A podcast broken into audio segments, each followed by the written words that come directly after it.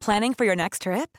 Elevate your travel style with Quince. Quince has all the jet setting essentials you'll want for your next getaway, like European linen, premium luggage options, buttery soft Italian leather bags, and so much more. And is all priced at 50 to 80% less than similar brands. Plus, Quince only works with factories that use safe and ethical manufacturing practices. Pack your bags with high-quality essentials you'll be wearing for vacations to come with Quince. Go to quince.com slash pack for free shipping and 365-day returns.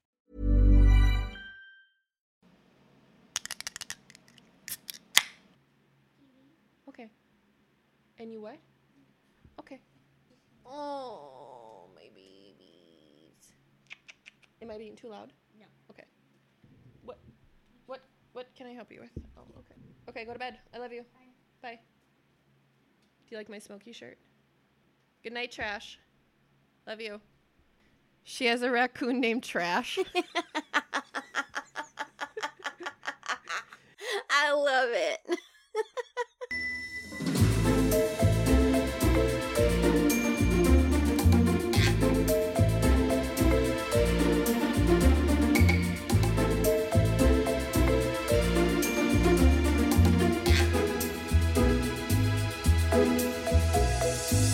guys. Welcome to Taboos, the podcast where we talk about taboo culture with foul mouths and drinks in hand. I'm your host, Celeste. Today is going to be my very first solo episode without our Allie girl, but with a guest. So I'm so excited for you guys to know who's going to be joining me today. She is one of the sweetest, most incredible people that I have ever met and had the pleasure to call my friend. I am so, so, so excited for you guys to see who is going to join me today on this episode and the incredibly controversial topic that we are going to be getting into. Before we go call our guest, I am just going to front load our socials so you guys know where to find us, just in case I forget it at the end. I'm definitely going to get caught up in this one. I just feel it. So, just to be sure, if you'd like to reach out to us, you can certainly find us at Taboos the Pod on Instagram and Twitter. We are just Taboos on Facebook. You can send us an email at taboosthepod at gmail.com, and you certainly can check out our website at taboosthepod.com. So, with that out there, I'm going to go call our guest, and we are going to get this show on the motherfucking road.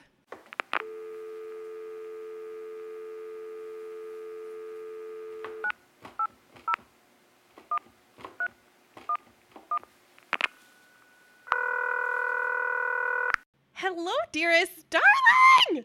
Hi! I'm so excited that you're here. Me too. I have been dying to be on the show. I'm a huge fangirl. Oh my god, I love when you say that, especially because I am such a huge fangirl of you and your show, so that just makes me so happy. I know I've been I've been freaking out all day long. I've been so ready. I'm just so I'm so thankful for you and Allie and Tiny to have me on the show. Girl, we are so, so absolutely honored to have you. Ladies and gentlemen, it is my absolute pleasure to introduce the one and only Paige from Referee True Crime.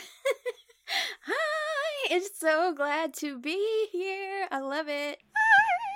Oh my goodness. How was your day today? Tell me all about it. Um, actually, I've just been kind of sitting around watching the clock and trying to make sure, like, if I can do little things here and there because this is what I've been waiting on all day long. Like, literally, I'm like, okay, I'm ready for eight o'clock. So around seven, I was like, I'm just gonna start playing with makeup because I just need this time to go by. I was so ready. And then I fixed my drink. Ooh, what did you make? I'm so excited. Okay, so this is like such, I don't know. I'm a cheap drunk, so it doesn't take much for me. so this is a this is a Frozen Daily's uh hurricane and it's and it's like a slushy. Ooh, yum. And so I automatically just want to like eat it with a spoon. It's so good. but I'm like, okay, I can't do that. I can't get blackout drunk on my favorite podcast. Girl, you totally can. If there was going to be a podcast, it'd probably be this one. oh my gosh. Okay, so now tell me about your day. Okay, my day was also really good. Um, I did do a lot of putzing and I hammered out the last big chunk of the research that we're going to talk about today that I'm like obnoxiously proud of. Oh my gosh. Paige, like I need you to understand, I am proud of this episode before we even started recording this episode because woo! Yeah. Yeah, when you brought this subject up, I was like, totally, I'm on board 100%. I'm so ready for this. Yes! Okay, so, oh, also, I'm drinking. I am also drinking, dear listeners. I'm just so excited because Paige has been such a long awaited guest on the show. And it actually, you being on the show was one of our 2021 goals. Fun fact. No way. Stop it. Fun fact. Stop. No way. Dead serious. So this is like a fangirl moment for me too, for real. So I almost forgot that I'm also drinking. What you got? I am drinking an Alaskan brewery beverage titled a Strawberry Haze IPA. Um, that looks so good. Yeah. I thought so. It really reminded me of like a bottle rocket pop beer. It does. It does. Yeah. And that's really sort of what it tastes like, too. Just like a very tart, super sugary, sweet strawberry. I don't know. Now I have to go find one. I want to try that now. I can always send one to you if you can't. Yeah, we can send drinks back and forth. yeah. Dear listeners, also, if y'all ever want to get in on some drawings, that's one that we do often, is sending little care packages of our favorite beverages. So if that's something you'd be interested in us running sometime soon, don't hesitate to reach out. Heck yeah, y'all better get on it. All right. So, Miss Paige, I have not told anybody what today's topic is going to be. I didn't even allude to it. Are you ready to get into today's topic? I am. I am. Excellent. Today, ladies and gentlemen, we are going to be discussing conservatorships. I'm not sure if y'all have ever, I don't know, turned on the TV or scrolled Facebook or seen a meme that is related to some controversy around conservatorships, but there's really a fuck ton of information that we as the public don't really understand about them. So today we're really going to get into that taboo style because there's a lot of shit here that we really should be talking about. And I'm so honored for you to be here to do that with me. Oh, thank you. And there's a lot that you will probably be able to teach me because what I know just from the Free Britney movement, it really is what brought it to my attention about conservatorships. So, what I know is like the abuse end of it and what it kind of should be, but I don't know like everything about a conservatorship. So I'm excited for you to kind of lay it out or like tell me what it should be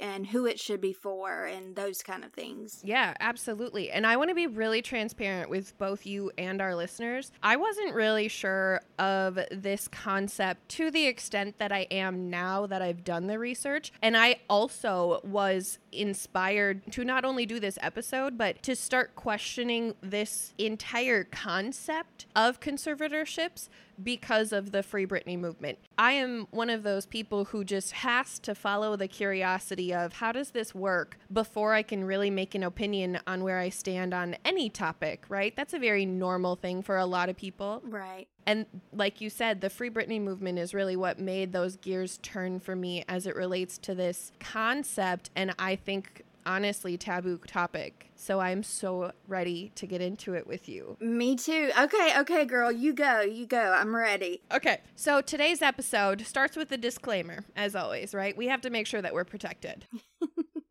yes. So today's disclaimer reads Hello, hey there. Yep, I'm still just making sure that everybody knows that I am not a lawyer, I am not a mental health expert, or certified in any way as it relates to trauma response. And as such, I want to be very clear. The following is based on research, personal experience, and in all honesty, common fucking sense. the following content will include conversations of abuse that may be triggering for some listeners. And I really mean that we will be talking about abuse in ways that you may never have even realized is real. Abusers know no bounds who hold no consistent shape, age, color, or financial standing no differently than they know no bounds as it relates to their victim pool. And today, we're getting into that from a whole different perspective. We mean no harm to anyone, including any person specifically named in this content. As always, your inner peace is what is most important to us and our guests. So please, if this episode gets to be too much for you on your soul, we want you to know that we will not be upset if you turn it off. But for those of you who have decided to grit through it with us, brace for impact. Love and light to you all. I love that. Thank you. So, shall we start with the definition of the word conservator? Oh, please, yes. Excellent. So I found this definition on merriam-webster.com, and the definition of just conservator is as follows. Quote, one that preserves from injury or violation. This is a very old word in English history, and in more casual English, it is synonymous with protector, which I thought was very interesting. From a different lens, it's defined as a person, official, or institution designated to take over and protect the interests of an incompetent, with the subdefinition saying a inner quote official charged with the protection of affecting public welfare and interests. So I really felt like those definitions, although our words and make sense, are pretty vague. Yeah. Especially as we talk about what this concept means for people in practice, right? So I want to just take a step and talk about the legal definition of the word conservatorship, which is the concept put into practice. So this is pretty much the role of the conservator is to abide by what the conservatorship definition is. Yes, ma'am. That's exactly correct. Okay. The conservator is the person executing the job. Yeah, okay. So, by legal definition, the word conservatorship, because if we've learned anything on this show, it's that the legal definition of most things isn't necessarily worded, we'll say effectively. Mm-hmm. LOL. AKA, it's usually totally fucked, and none of us know that. Yep, so true. Welcome to Law School 101. I'm pretty sure that's like the first class. Yeah, yeah, it's gotta be. so, the legal definition, according to Investopedia.com, is conservatorship is a legal status to which a court appoints a person to manage an incapacitated or incompetent individual's or minor's financial affairs. Great. All right. But now, because my brain has to process this information, and I want to make sure that everybody's brain is processing it the same way, I'd like to share my definition which is this. A person officially appointed by the court who has ultimate decision making power as it relates to the individual who is in need of protection, whether that is due to a medical incapacitation, a mental incapacitation, or is a minor and is rendered financially vulnerable. Yeah. And that sounds like, you know, all fine and good, but for people who need it. Yes, ma'am. That's exactly correct. And I really appreciate that you said for people who need it. Although I personally don't have any experience with a conservatorship, I come from a family who has experienced this from both sides of this coin. I was raised in a house that was also a financial institution honest to God. But it was built from nothing. And I also have family on the other half of my chromosomic makeup who had money basically coming out of their fucking assholes. And it was not only handed to them, but it was abused like I can't even explain. That explains my parents and their families. Like, my dad's family is completely different from my mom's family. Yep. My mom's family came from a much um, more, I don't want to, well, I mean, it is poverty stricken. And my dad's mom really didn't want him to be with her because it, it wasn't a good look for their family because they were the you know, they had money and all of that. So I totally get that. And I think it's really important that we talk about exactly what you just shared from your family perspective, as well as the little tidbit I'm going to share from my family perspective, because you guys, we really need to keep in mind that more often than not, conservatorships are family matters. Mm-hmm. We're going to come back to that, but I really appreciate that we can talk about upfront the complexity of even our family matters very high level to really indicate that we have a grasp on the difference between middle income to poverty to not, because I think that's important for the rest of this conversation as well. Yeah. Yep. Absolutely. So, fun fact my great grandfather, who was a really good fucking man, immigrated to America from Sicily. And bro made hella money working as a property manager for the mafia in Chicago in the 20s. Like, it was really cool. Damn. It's like my little proud family moment. Oh my god. I fucking love that. yeah, I fucking love that a lot. He's where I get all my sass from, I'm pretty sure.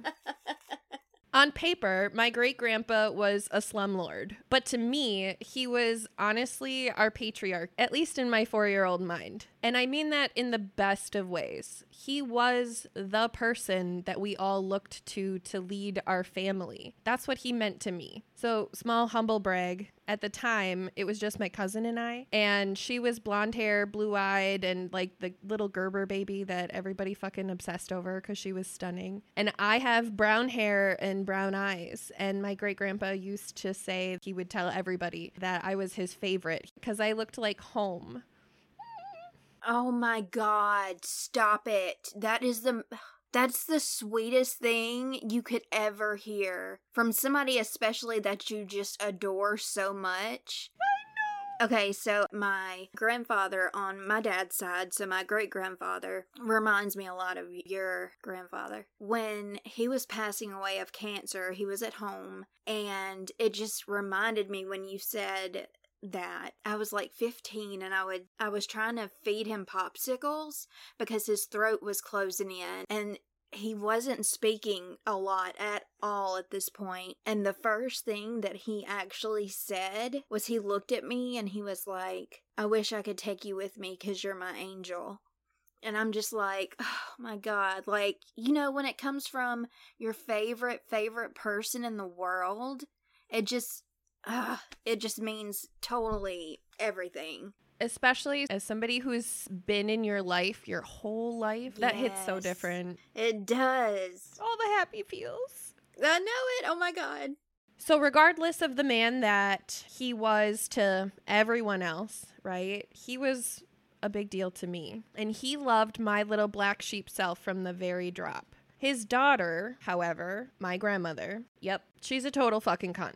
Mm-hmm evil vile monstrous fucking woman narcissist loathe Uh huh. okay Yep. felt entitled to our literal family fortune that my great grandfather had left for all of us. For me, his little piece of home. So, if at some point in this research I sound a little jaded, Mm hmm. now you know, Totally get it. because that literal fortune is pretty much fucking gone. A $200,000 split, however many ways, does not a payday make. No, it doesn't. I'm not sure of the exact structure of this woman's financial history and the trust that was left for us, but I do know that it hasn't been handled legally, ethically, professionally, or morally. And it has caused a fuck ton of drama in that side of my family. Much like you had been saying, Paige, Romeo and Juliet. If Romeo was an abusive junkie and Juliet was a brilliant girl just trying to survive small town Wisconsin by herself. And hello, here I am now. The product of that wonderful tale. yeah. I I feel like we're living the same lives or something because I'm just sitting over here like, yep, totally get it. Same. I actually I love that you already shared because I specifically on here was like, do you have any insane family drama to share so that we can family bond right now? uh, honey, the addiction and the mental illness that runs on my mom's side of the family is crazy and you know, it's it's wild because some people that probably need to be under conservatorships, like I don't know, maybe some people just don't know about it, but seems like some people that are under conservatorships shouldn't be and are taken advantage of, while some really need to be cared for in that way. I agree completely. And I really think that's a fantastic and organic segue for us to get into the how so that we can all see how this equation works in our heads as the literal black and white. Because my lawyer brain needs that in order to fully understand this and for us to get through this together. So the following information also came from Investopedia.com. Quote, a conservatorship is a legal status which a court appoints a person to manage the things. End quote. I kind of cut this up a little bit because it got really mouthy and wordy. So, fast forward to a different quote in the article such a person may also serve as a guardian who is responsible for establishing and monitoring the physical care of the individual and managing their living arrangements. In some states, such as California, both roles are called conservatorship, with the guardian role termed, quote, conservator of the person and the financial role called, quote, conservator of the estate, end quote. So these two terms are generally not interchangeable, but the same person may serve both roles, which is like really confusing to me because that seems a little hypocritical. Yeah, yeah. We're going to just come back a little bit. It sounds mostly like the terminology varies to some extent in different jurisdictions, which again is just really super fucking weird to me. Yeah, it is. It shouldn't it be the same across the board? You know, I just I don't know. I don't get that part of it. I agree. So let's look at the side by side to really compare how these terms are non interchangeable. And we'll start with the guardian. Again, guardianship oversees the physical and medical care of an individual with limited capacity. A conservatorship manages the financial affairs of an incapacitated or incompetent individual, minor, or older adult with limited capacity there is also a difference between individual versus organizational conservatorship. Did you know that? No, I didn't even know that was a thing at all. We're going to get into it. Ooh. I went like mad genius on this research and I was I was like frivolously writing like bitch get all of it. I love it. I love it. I found this fucking fascinating. Yes. Uh, Let's talk about the individual first and introduce that idea because I have a very brief thing that we're going to talk about for the organization. But the rest of the episode is pretty much individual. So, high level for an individual. Quote A court order will establish a conservatorship for an individual who is a minor or a physically or mentally disabled person. Mentally disabled includes those who are suicidal, psychotic, demented, or disabled to the extent that that person is unable to make legal, financial, and medical decisions on their own behalf. Elderly individuals, specifically those with Alzheimer's or dementia, are also included among individuals who may fall under a conservatorship. For conservatorships of individuals, mental health capacity must be determined by a psychiatrist, psychologist, or physician with extensive experience and training to diagnose conditions like dementia. Every diagnosis or determination must be documented and verified before a conservatorship over an individual can be ordered. End quote. That seems pretty thorough, right? And logical. Yeah, right. On the flip side, for organizations, quote, in this form, a statutory or regulatory authority creates the conservatorship in reference to government control of private organizations or corporations, such as in the case of Fannie Mae, also recognized by the acronym FNMA, and Freddie Mac. Conservatorship entails authority is temporary. The Federal Housing Finance Agency, or FHFA, acts as the conservator for these two agencies. End quote. Are you familiar with Freddie Mac and Fannie Mae? Yeah, yeah, and I never knew that. Never heard that before. Excellent. Well, I'm glad that you've at least heard of Fannie Mae and Freddie Mac because I have heard those terms but never really knew what they meant. Yeah. So, for our listeners' sake, I did do a little bit of research and I wanted to just include that for the perspective so that we can all collectively grasp like what this is actually telling us because it's really fucking important for each of us. yeah, truly. So, Freddie Mac stands for Federal Home Loan Mortgage Corporation which is a stockholder owned, government sponsored enterprise charted by Congress in the 1970s in support of home ownership for middle income Americans. That sounds like pretty much everyone I know. Yeah. right. Fannie Mae stands for the Federal National Mord- Mortgage Association, a government sponsored enterprise and since 1968 a publicly traded company. Quote The role of Freddie Mac is to buy a large number of loans for mortgage lenders and then combine them and sell them as mortgage backed securities. End quote. Another quote that I found really interesting about this dynamic duo was quote fannie mae and freddie mac are both publicly traded government sponsored enterprises. The main difference between them is that fannie mae buys mortgage loans from major retail or commercial banks while freddie mac obtains its loans from smaller banks end quote I'm not a homeowner, and none of this was really sticking to my mental thought process. So I just did a little bit more digging as someone who this is so irrelevant to, as well as young enough to not really have recognized how important these pieces in our society were to things that have directly affected me in my life. Yeah, that's true. It's like all these things that we need to know, but the things they never teach us. Exactly like that. Correct. Yes, my exact thinking. So I thought the following quote spoke directly to that, which says, quote, some, aka millions of Americans, just like you and I, have argued that the unchecked growth for Fannie Mae and Freddie Mac was a primary driver in what led to the credit crisis of 2008 that turned into the Great Recession End quote. For anyone who didn't feel the darkness that was the Great Recession because you weren't old enough to be affected or to understand, or honestly, maybe you weren't even alive, let's high level that shit real quick, okay? So basically, the Great Recession was the sharp decline in economic activity during the late 2000s. The economic slump began when the housing market ate shit overnight and millions of people felt that hurt on impact. Large amounts of mortgage backed securities and derivatives lost significant value. So, for example, for easy numbers, your $300,000 mortgage that you're trying to sell is now basically worth $30,000 on the market. Cool, right? Yeah, that that's insane. Yeah, insane.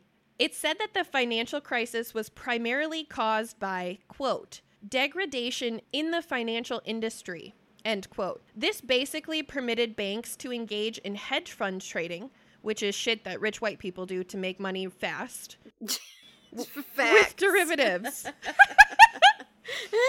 so some suits gambled with our money because hello, that's how our economy works. Yeah, that's that's what they do. That's what they do best, girlfriend. Yes, it is. Mm-hmm. And then banks demanded more mortgages to support the profitable sale of these derivatives. They did this by creating interest only loans, affordable to, get this, here's the real kick in the fucking face, quote, subprime borrowers, aka people with average, bad, or non existent credit, which in real words means no real assets or money. Right. How fucked up is that, though, you know? The most fucked up. I just. And they try. Okay, and I hate to say this, I know people will give me a ton of shit for this, but this is a part, just a small part of why when people say, oh, this is the best country in the world, explain to me how. Yep. Is it though? Is it though? Yeah. Is it really though? we we actually recently posted a quote on our Facebook that went crazy and all of our amazing followers on Facebook loved it. The quote says, "People who think the government cares about them probably think strippers love them too." and I shared it saying, "No shade on strippers, but yeah, stupid as fuck." My god, that is so true. Real, and we don't even know it. And this is just the tip of that fucked little iceberg. Oh yeah. So let's keep going. So now all these subprime lenders have a fuck ton of money. And do you know what they want to buy? Houses, right? Because these are people were never going to have houses before. And they bought a lot of house because they were told that they could. The supply of houses outran demand, which is why people couldn't sell their homes. They'd never get their net worth back. Borrowers defaulted on their mortgages and the derivatives, and all of the other investments that tied to them lost value. AKA, people lost everything that they thought they had, while in reality, the banks set these people up to believe that they even had shit to lose. So glad someone is babysitting that whole system now. Mm-hmm. Mm-hmm. I sense that sarcasm there. Mm-hmm. That was very sarcastic. Mm-hmm. Yes. Back to the strippers who don't really love you. Cinnamon is doing a good fucking job, and that's it. Candy is doing great and she is doing her fucking job and she is working it and she's getting that money and that's all she cares about. she's not looking to take you home or for you to take her home or to wife her up. She just wants that money, baby. That's right. And some of my guy friends responded on that status and were like, But you didn't see the way she looked at me. Boy. That just means that she deserves those fucking tips. So you make sure she gets them. Yes, sir. Thank you. yes. Oh my God. I love it. That's what I had about the organizational piece, which I really love that we could explore because, yeah, I think that's fucking important. The government fucked us over. If they've done it once, I'm confident that they've done it 8 million times before and that they'll continue to probably likely do it. So maybe we should be aware of that. Yeah, for sure. But let's get back to the individual perspective because I think that that is really what brought us here today. So, I think we've already really agreed that this is a great thing conceptually, right? Are we on the same page there? Yeah, yeah, totally. Okay, cool. And I want to just be really upfront. I take this position because people who are physically or mentally incapacitated, equally to minors, have the same human rights as well as constitutional rights to live their life the same way that we do. Conservators and guardians alike are, in theory, supposed to be the protectors, right? But what happens when they aren't? Right. This does happen in our country. I'm confident all over the place, but specifically in America, this is how we address it. And I know this because I did some research and I found the following information on Forbes.com in an article that was from 2015 Paige. Oh, wow. So this has been out there for a fucking minute. And the title is this Beware the con game of conservatorships. Wow. Dun dun dun. The dun dun dun was not in the title. I said that. But that's wild that it was out there in 2015. And I think, you know, a lot of us really didn't. I don't know. I'm just speaking for myself. I didn't know about a conservatorship until maybe 2018 or 2019 and they're talking about it back then we should have we should have known this. You'd think you'd think. So as of 2015 here's what forbes had put out there and i mean i have feelings about forbes but also this is a pretty legit source of information. I just want to make everybody aware of that. Right. Quote roughly 1.5 million adults are under guardianship according to a 2013 AARP estimate, end quote. We must pause and acknowledge that 2015 was six years ago. The baby boomer generation six years ago was not the same as it is today. Baby boomers are any person between the years of 1946 and 1964, making them currently 57 to 75 years old today. This currently accounts for 71.6 million American citizens. That's a fuck ton of people. Uh huh. Considering that the baby boomer generation lasted for over 20 years and the longest generation span that our country's ever seen, the population base is obviously broader than the following generational structures. Basically, just telling you if they were old enough to be a part of this data six fucking years ago, they're even fucking older now. Okay? Which means this number is likely even higher now because that's how time and age work together. It's called magic. right. So I appreciate everyone could go on that journey with me because I needed everyone to be on the same page as me. I love it. I I'm here for it. Excellent.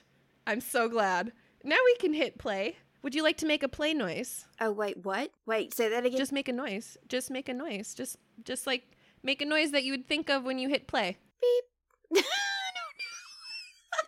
That was so perfect. what? I don't know what I did. We don't have a soundboard, so we just make sounds. or it depends on what we're clicking play on. Okay. Um so say we're clicking play on uh an old cassette. You'd be like Ooh. Okay, so we might go with both. I'm probably going to keep both versions of play. I'm here for it. I'm That's so fine. excited. I love that we did a soundboard moment. I love it. Oh my god. Quote Of course, many court appointed conservators are wholly reputable. Some, such as the one that Mickey Rooney had, are even brought in to quash alleged elder abuse. I don't know shit about this case, and I honestly did not look into it. Do you know anything about Mickey Rooney and his alleged case? No, I didn't know. I know who he is and I've never heard of him. Is he under conservatorship? Is that what you're saying? I believe so, yeah. What? Yeah, but according to this article, that case isn't fucked. I don't know. Again, I didn't look into it. Okay. Maybe it's fucked. Who knows? All right. The article continued to say, quote, but in other cases, conservators or guardians steal from, neglect, or physically abuse the people they are supposed to protect. A 2001 Government Accountability Office guardianship review of 20 cases, meaning 20 facilities only, found that guardians stole or otherwise obtained. Are you ready? You're sitting. Are you ready for real? I don't know if I'm ready. I might pass out. Mm-hmm. Maybe. $5.4 million in assets from 158 incapacitated victims, many of whom were seniors, end quote. What the fuck? $5 million from 158 people. People are so fucking dirty. They're just dirty. Mm-hmm. Filthy. Vile. I don't understand that. I don't understand that at all. And it and it's so sad because, you know, usually it's older people that are under these conservatorships because they have amnesia or dementia or something, you know, serious to where they cannot make their own decisions. You know, they're really, really incapacitated. Right? And they don't know that their son Joe Bob is over here getting all their money and uh, it's fucking crazy. And then think about the people that, you know, know they're being abused in a conservatorship and th- they don't know what to do about it. They're like, okay, I know this is wrong, but what do I do? My lawyer's not even helping me because everybody's being paid.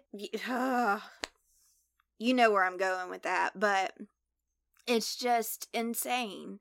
Exactly. It is. And I really appreciate that you brought that perspective up about both sides of that coin of either I don't realize that this is happening because I am that level of incapacitated or I do realize this is happening and no one believes me because they think I'm incapacitated. Shout out to the disturbingly good as well as entirely accurate depiction of this exact case study in a movie that was produced by Netflix. The movie called I Care a Lot, Okay, I've heard of this. starring Rosamund Pike, Peter Dinklage, and Diana West. Weist? Weist? How do I say her name?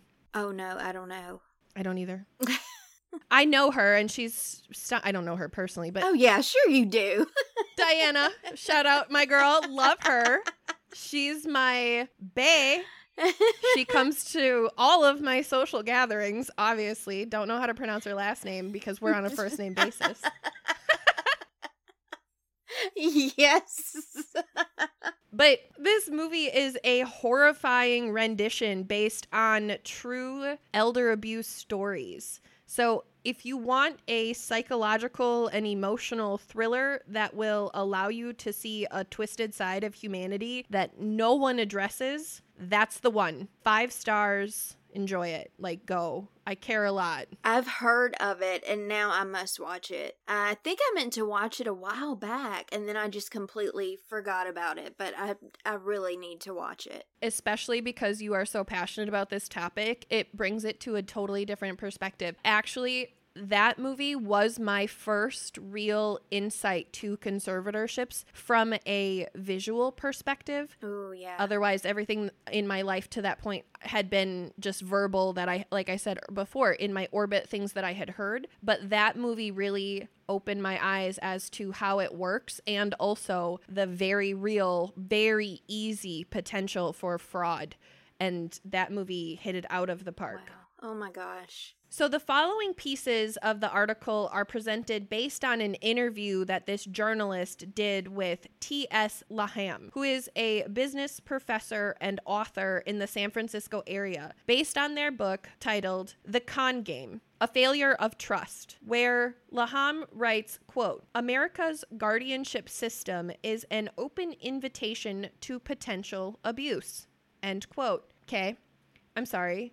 If it's an open invitation for potential, doesn't that mean that it's fucking broken? Uh, yeah. What the fuck? No question. Yeah, point blank. like that that statement doesn't need to go anywhere else because if there's a potential for abuse, it's broken. Yeah. What the fuck? Oh my god. I'm so glad that we were on the same page there. I really am. yeah, I'm just speechless about things like that. It's like we know it's broken, but we're not going to do anything about it really. Just know that there's a potential for abuse, but you know, we we might fix it one day. Maybe if we feel like getting to it. Who knows? Ugh. Yeah. There's some other shit we should probably get to first, you know, like our paychecks and Uh-huh. our vacations and all Mhm. those other much more important things. we got to go play golf. and Yes. things like that. Yes. Make sure those Trumpsters are happy in 2024. Salut. So, we're going to make this interview a little game because I'm excited about it. My lawyer pants and hyena mode are really seriously just under the surface. So, I'm really trying to experience this moment and this climax together. So, we're going to ask the interviewer questions and then we're going to read the answers. And then we're going to rate each question on a level of concern. Okay? Oh, okay. Okay. Gotcha. We're not going to rate what the author said themselves, but the context of the answer. Because I'm not holding this college professor accountable for this system. He just shared the information. But the context of the information, that's what we're going to talk about. Let's get it. So our rating categories are not fucked, kind of fucked, and totally fucked. And if you feel like getting creative, you absolutely are welcome to. Okay. I love it. So the first question is How does it work in theory? The professor responds A judge appoints a, inner quote, reasonable person or organization to make medical and financial decisions for an adult who would be considered a conservatee or ward. Miss Paige, what is your rating on that response? I I feel like it sounds pretty not fucked. I feel like that sounds pretty normal. yeah, it's not fucked for the per. Okay, let's just say the person in question really needs it. I would say that's not fucked at all. Agreed, completely. Followed by the quote The conservatorship ends when the conservatee dies. I'm going to share my rating on this one first, which was kind of fucked. Uh huh. Because in this instance, we're talking about elderly people, but that's not the truth for all conservatorships. So, how does that work, right?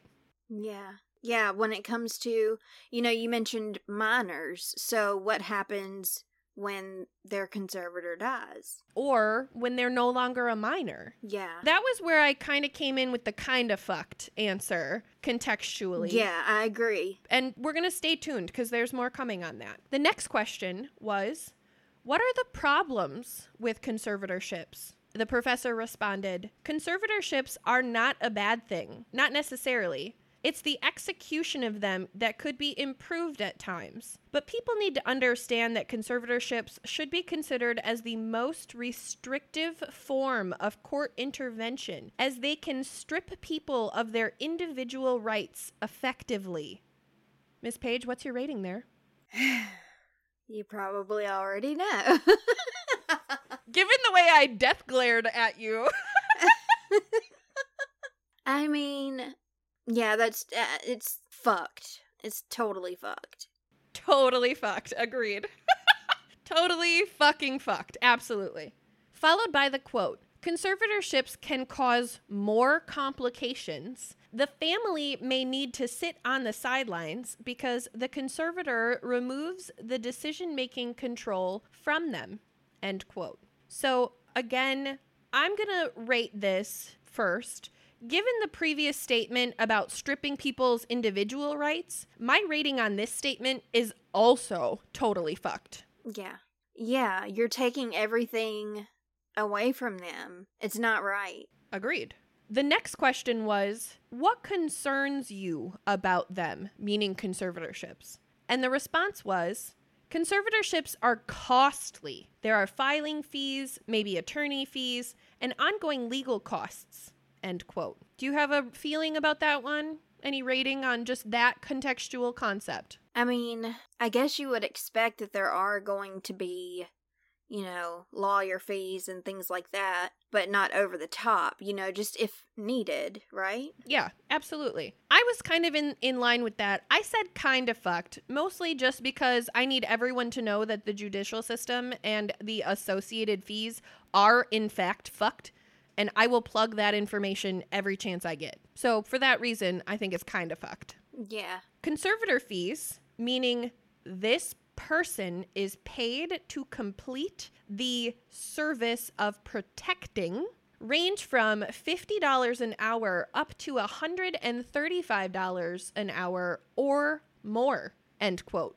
What's what's your rating? Okay, if you're really there just to protect the person, and if you love that person, why would you even care about getting paid if you're the if you're a family member of this person? And who's paying them? Are they taking it from the conservatives account? They sure fucking are. See, that's that's fucked up. If if it's your family and you love them, you the money wouldn't even matter to you. At least that's that would be my uh stance on it if I were ever put in that position. Like, why would I want to be paid for taking care of somebody I love and protecting them? I agree with you completely. I absolutely do. I do want to have this small side step thought just to give credit to people who are conservators, who, family or not, do get paid, who are truly taking care of their conservatee. I'm not knocking them for taking a pay. I'm really not. It's a very hard job. It's a very demanding job. Yeah, well, true. I totally, absolutely hear you. And again, I think your opinion and perspective on that is absolutely valid because I'm in the same position. I just wanted to offer for people who are out there who may be listening if y'all are taking pay for taking care of your family and you're truly doing a good job, keep your pay and be happy. And thank you for taking care of somebody. Yeah, and it's like, especially if it's the only job that they have because it might be a total full-time job for them. It absolutely might be. Yeah, I totally understand getting paid, you know, for that so you can live too. I completely agree with you. The professor followed it with the quote Trustee and other professional asset manager fees for high value estates typically run from 1 to 1.5% of the asset value annually End quote. So before we get into that, we need just a little bit more information. Let's just say for easy numbers that someone's asset value is 50 million dollars, right? That's that's a pretty legitimate asset value. It's definitely many more millions of dollars than I have. yeah. That is a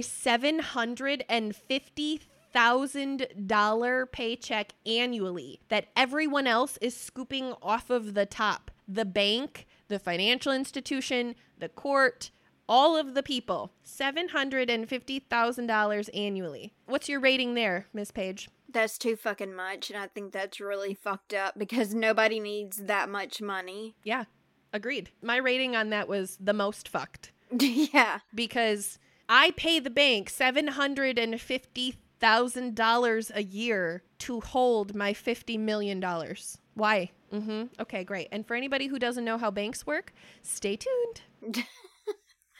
I mean, yeah, that that is the most fucked. The most fucked. I'm so glad we could agree. I'm, I just get speechless. The more I learn about these things, especially the conservatorships and stuff, the more I'm just like, what the fuck? Yep.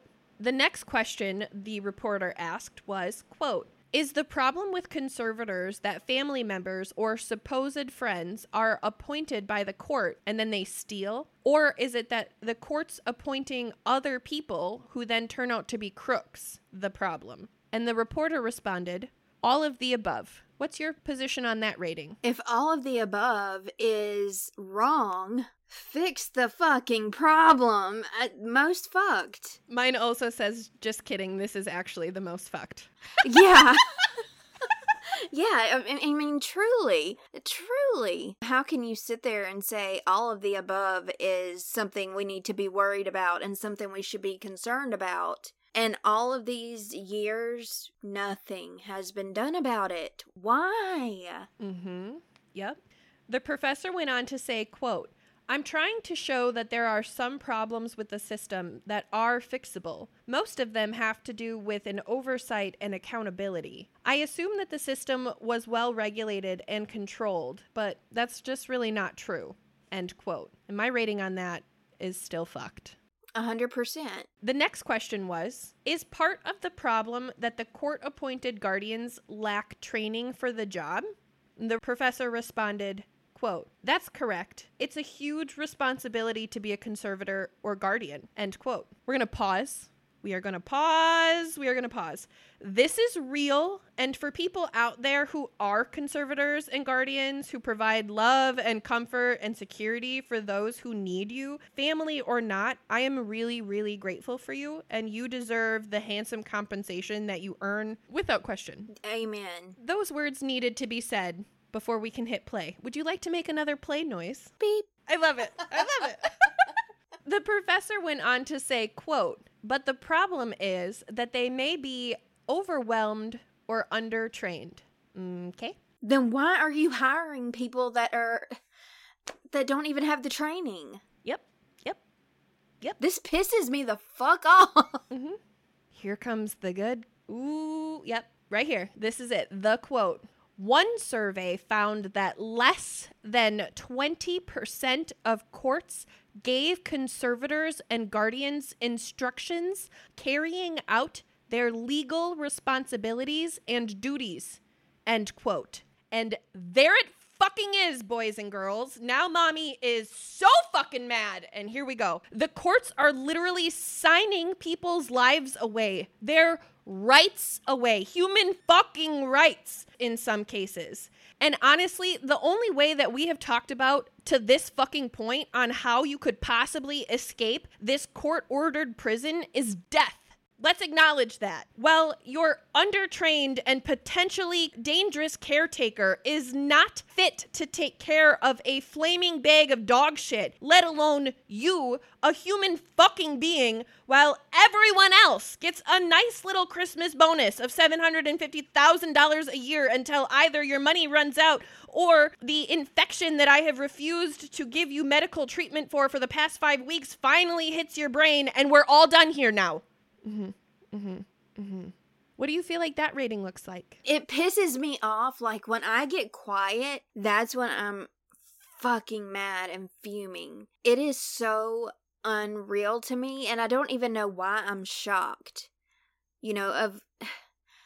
And I hate to, you know, just keep hammering it in, but, you know, before the Free Britney thing, I didn't even know that what really a conservatorship was and how it worked. And, you know, I always thought that maybe she needed it. And then the court documents kept coming out and coming out and coming out. And then you see she does not have rights to her own autonomy her rights period and and it's and it's not just her either i want to make clear Absolutely. And we're still really only in the camp of talking about this as it relates to the elderly. So everything you said is so valid. And I really appreciate the point of this does happen to so many people. you know i don't know what the laws are over you know in other countries but my god this is just not right Exactly.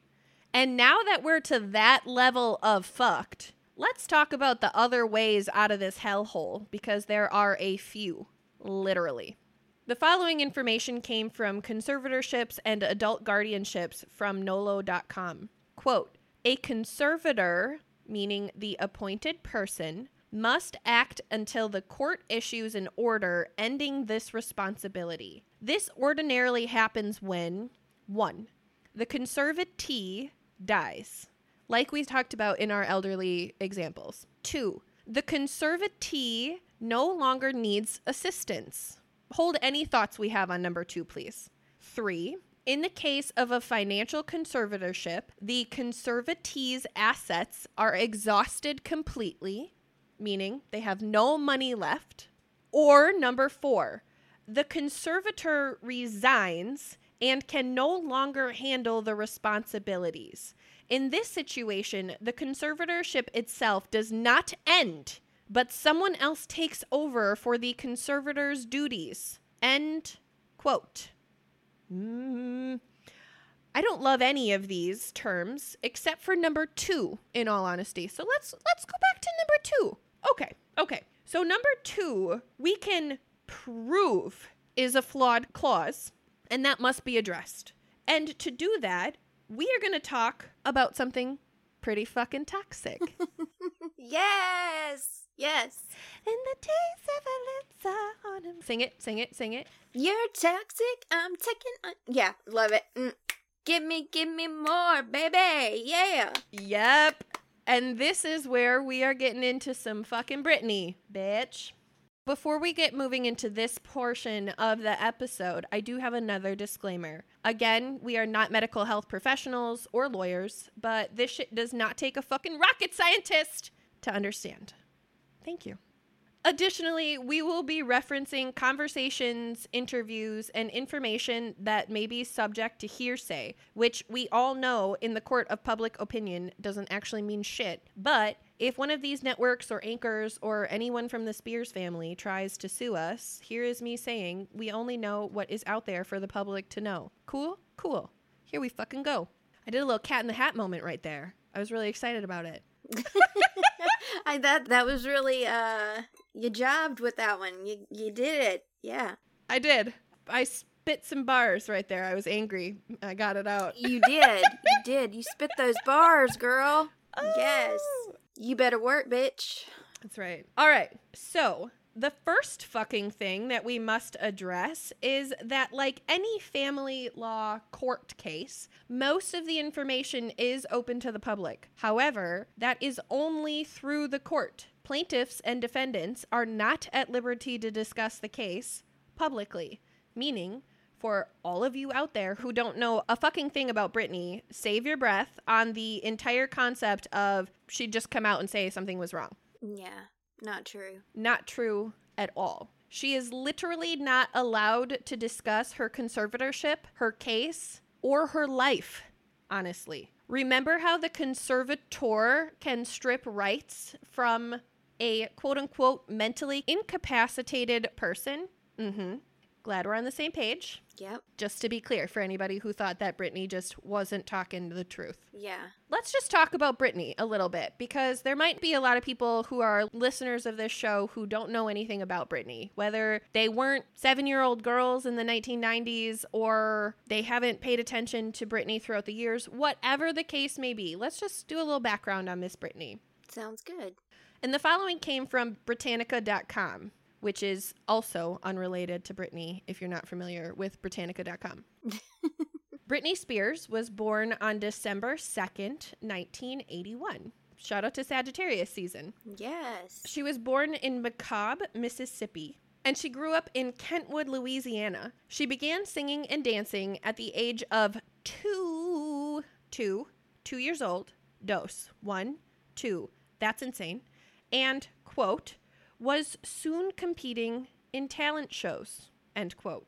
What Britannica does not tell you is that her mother, Lynn Spears, was a school teacher and her father, Jamie, which means he likely still is because people like this don't really change, an abusive drunk who worked as a building contractor. They also don't tell us about the Spears family having just about nothing in terms of money because Jamie either drank it or he wouldn't let Lynn use it, which is interesting, right? Allegedly, he still does, he's still an alcoholic. Bad. That is also what I've heard. But I also just need to point out he was controlling with her money too. That's his MO. Yeah.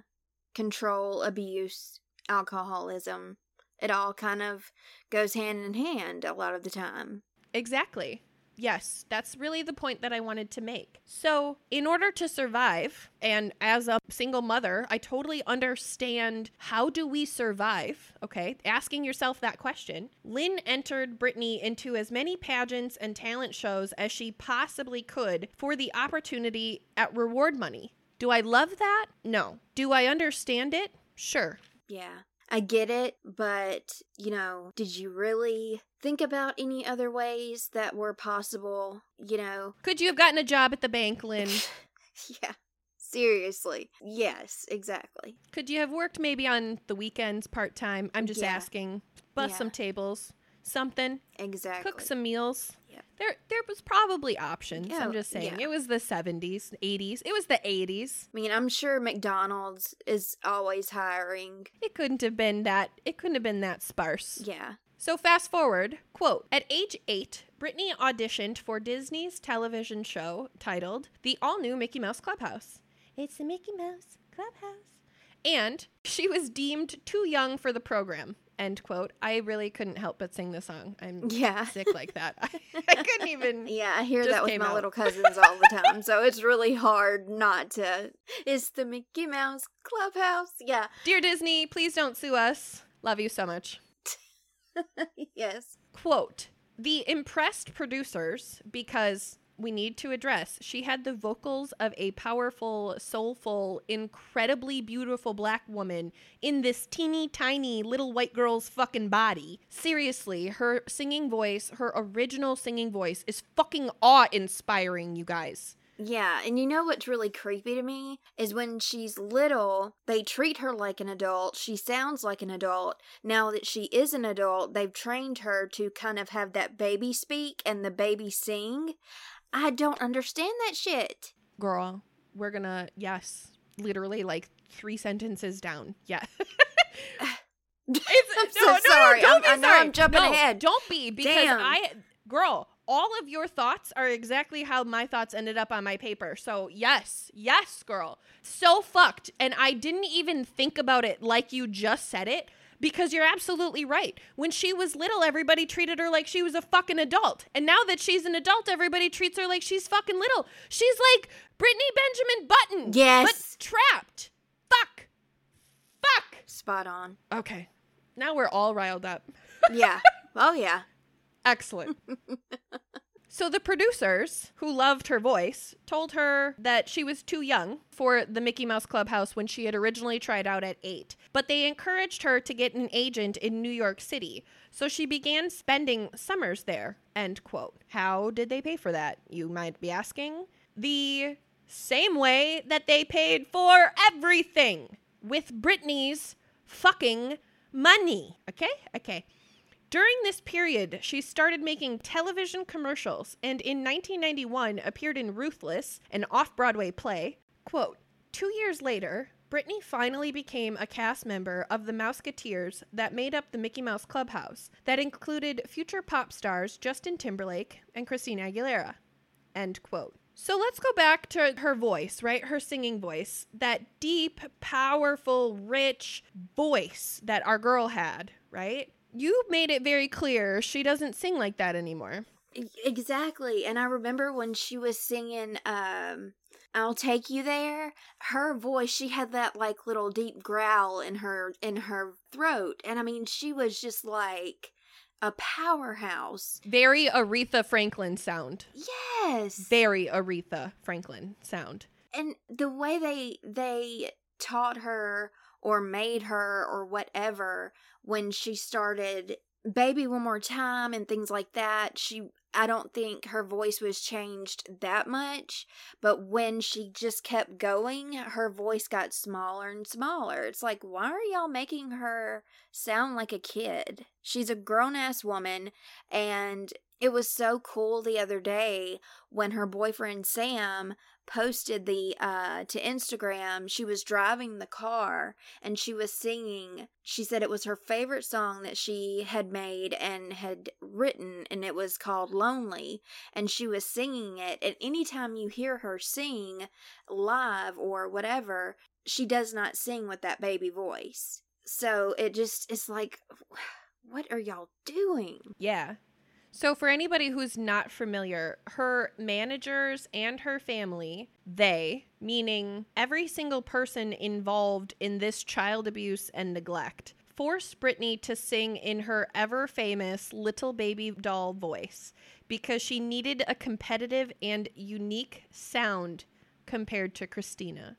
And that's where her baby voice came from. Oh, so they didn't want her to sound too much like Christina, even though that's her natural way of singing. Yep. See, I didn't even know that, and I'm a humongous Britney fan, and I didn't know that. That's fucking sick. Also, interestingly, in some of the information that I found, there is reports of there being significant damage to Britney's vocal cords Oh, yeah. because she has cracked and strained her vocal cords trying to sing in an octave and in a pitch that is not true to her true voice.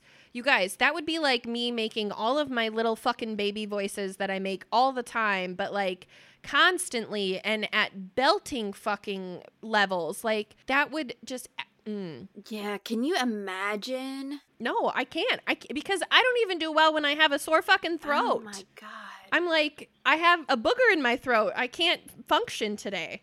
right? Right? And then it's like every interview when she was younger, her voice was her real talking voice. And as she got older, because she, I guess, has sang for so long in that babyish tone, her speaking voice has changed. I don't know if sometimes when she gets nervous, it's maybe like a comfort thing because sometimes she will speak in her regular voice, but I, I don't know. I, I just think they have just messed her mind up. I, and I don't think it's anything that she has done. I feel like it's, you know, people around her. I'd completely agree with that. And according to a documentary that I recently watched that has since been removed from the internet, which isn't sketchy at all, Right. hmm Not weird. The narrators shared that during the time that Britney was going between New York City and home, she was also working. She worked nearly 18 hours a day in most instances between commercials, choreography, vocal lessons, and whatever version of quote unquote schoolwork she had to do and the Mickey Mouse Clubhouse, which has in fact had several claims made against it for other from other rising stars through the program. Please keep in mind, at this time, Britney is 11. 18 hours a day at 11. Oh my fucking god. All right? I don't even think my kid is up 18 hours a fucking day. That's child abuse. Period. Child abuse. The documentary also stated that at this time, Britney was still being managed by her mother, Lynn Spears, who stated in later years that she was simply doing the best she could for her daughter. And everyone believed her. Yeah, simply doing the best you could for your daughter, making her work 18 hours a day at 11 years old, and she probably didn't even get six hours to sleep, you know. Yep. Plus the constant travel, Yeah, probably experiencing all kinds of fucking altitude sicknesses and dehydration, Dehydration, probably. yeah. Oh my god. right. And like in general, you guys, jet lag. Even though she's not switching time zones, she still has jet lag. Since we brought up Mama herself, let's take some time talking about Jamie and Lynn, which is not to be confused with Jamie Lynn, their other, less abused daughter. Irony cannot be lost, people. I have to point that out. I did some sleuthing on Lynn first because she truly is where Britney's career started, right? She was the driving dog of that cash cow. So, per Wikipedia, quote, Lynn married Jamie in 1976.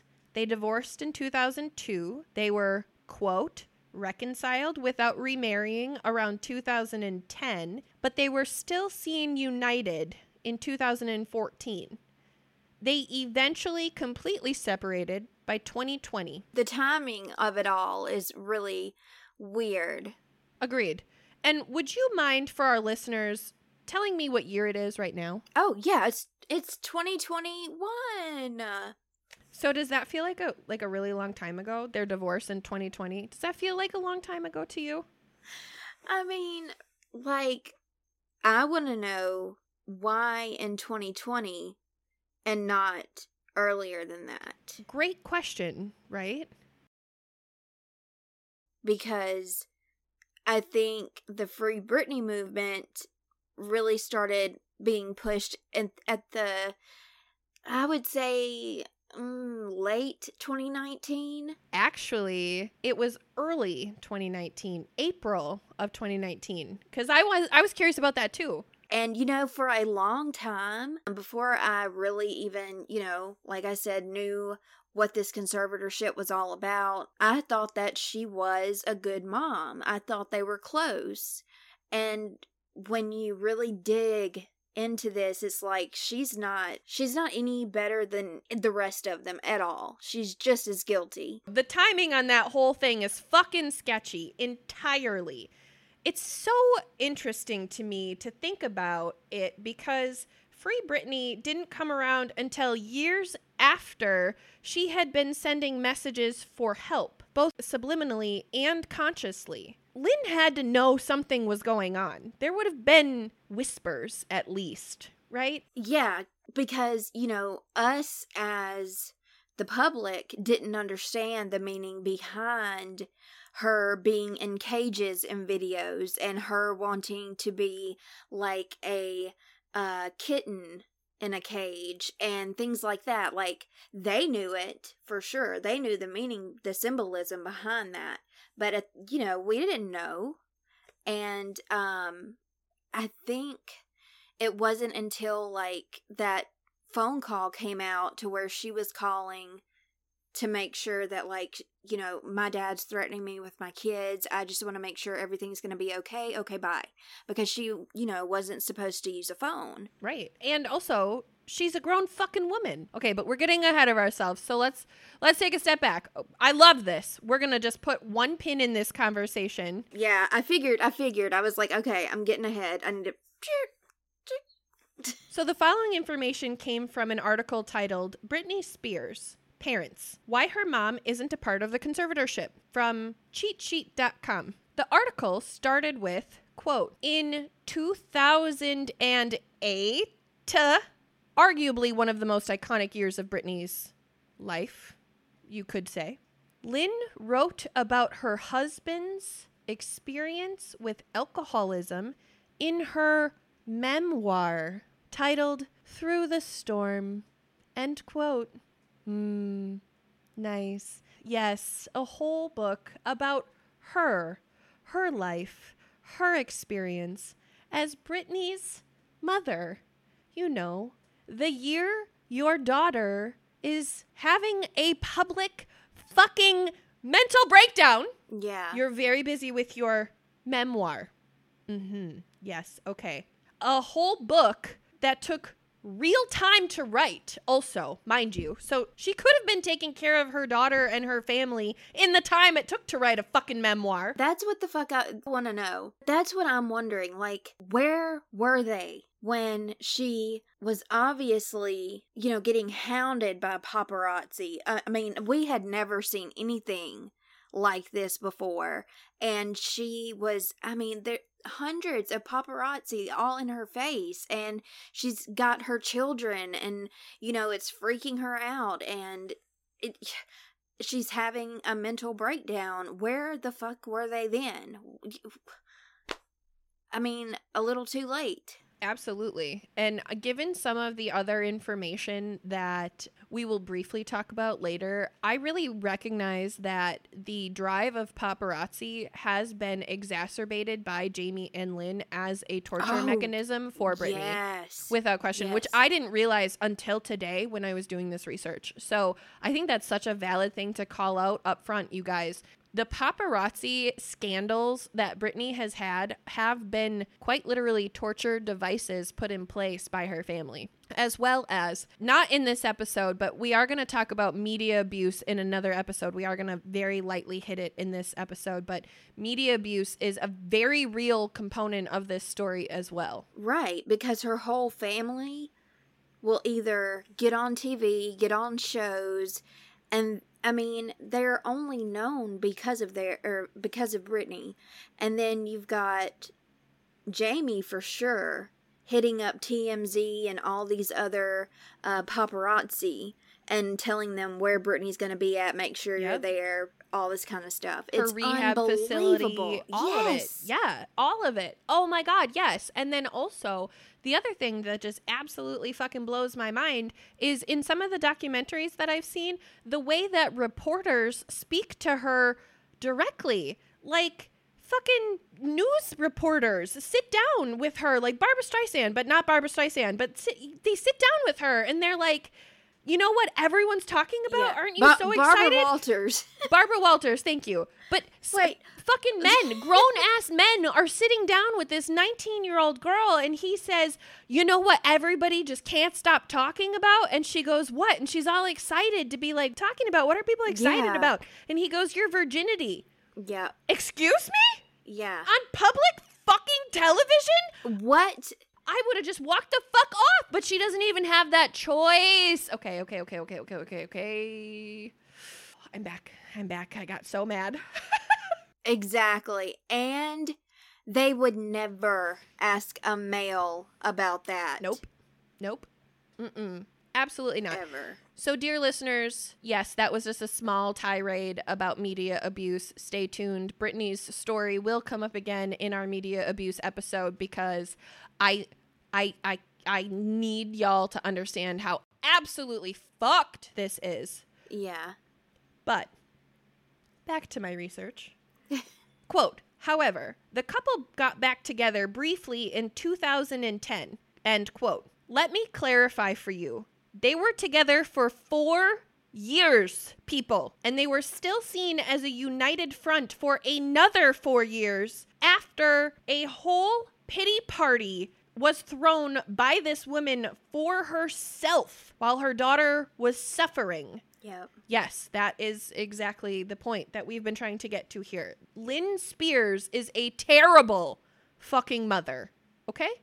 Okay. Yep. I think when Britney said in court, first time we ever got to hear her speak, and when she said, I want to sue my whole family, whole family means you too, bitch. Mama too, bitch. Yep.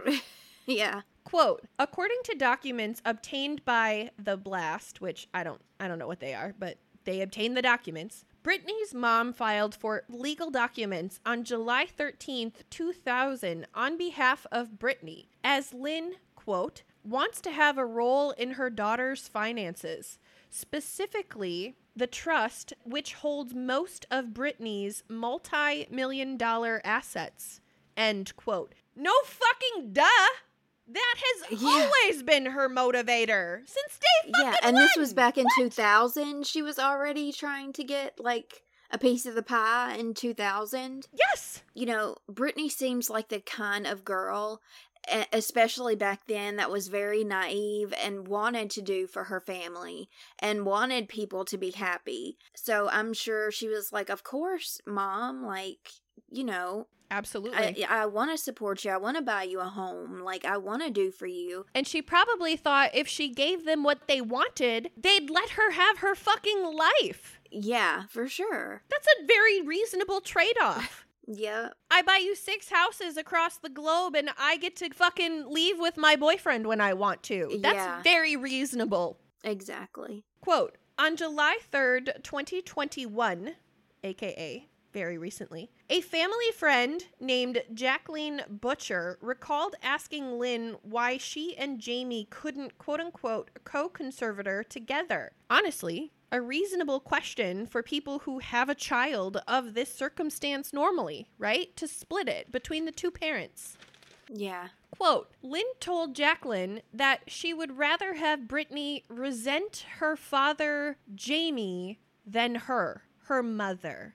Followed by the comment that Lynn had added that the conservatorship was only temporary. End quote. This woman is 38 years old, you guys. Yeah.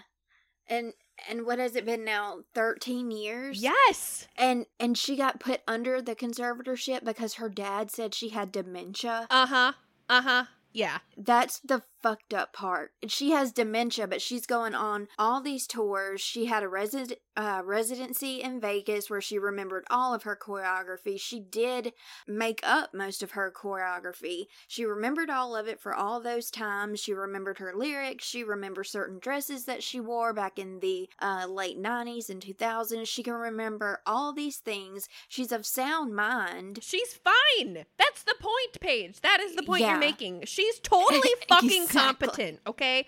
I need Yeah. everyone to hear us say that. Britney Spears is a competent and intelligent woman, you guys. She's not the idiot that we are all convinced that she is given the fucking media portrayal. Yeah.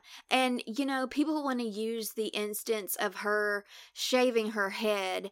Okay, who gives a shit? People can shave their head if they want to. What's it matter? Just because she's a woman and she shaved her head, it's weird. She said she was tired of being touched. She wanted a semblance of control over her body. Who cares?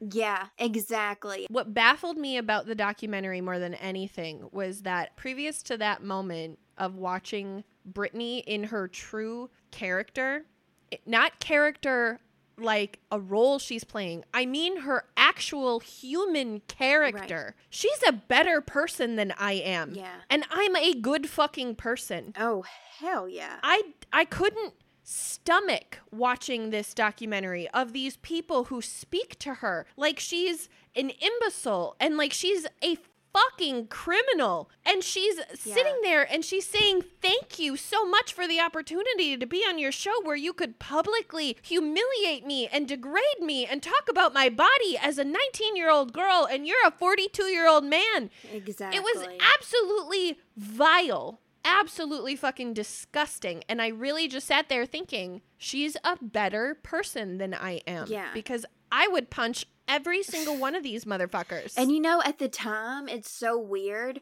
because I'm not much younger than her, but at the time, I couldn't really see what they were doing to her like I see it now. That I'm so much aware of how they were really treating her, and the way they asked those questions were so condescending and degrading. and violating. Yeah, very. Um, when she was not only the Diane Sawyer interview where she made her cry and just talked to her like complete shit. And said she should be shot. What the fuck? Yeah, there was a woman that said, um, she was like, Yeah, did you hear about this woman that said that, you know, she would shoot you? Why would you even say that? What the fuck is wrong with you, Diane Sawyer? Shut the fuck up. I was also going to talk about the uh, Matt Lauer interview where she was just breaking down and he was like, What do you really want? You know, the paparazzi just to leave you alone. And she is just a broken soul, but she is still trying to keep it together. And it is just she is strong she's a stronger person than I could ever be. You know, so many people could not live through this. Agreed. Yes. And that actually is a fantastic segue into the next section of information. We just talked about these incidents that some of those aspects that we just talked about are the series of incidents that are referred to in that quote. So I really, really appreciated that we could bring them up in the organic way that we did because you guys, seriously, all of these stories that are being presented to us by the media have a very real filter on top of them, no differently than a Snapchat filter. But the filter is not only in the words, it's in the picture itself to present the image that is being narrated by the article. Context is really fucking important always. And the media is especially good at denying Britney any context that will play to her advantage, let alone speak to her accurately. And that's fucking disgusting. And I need you all to very consciously hear the following because it's important. The media was absolutely harassing Britney at all times about all things, you guys. At this point, we have mentioned her babies. We have mentioned her vagina.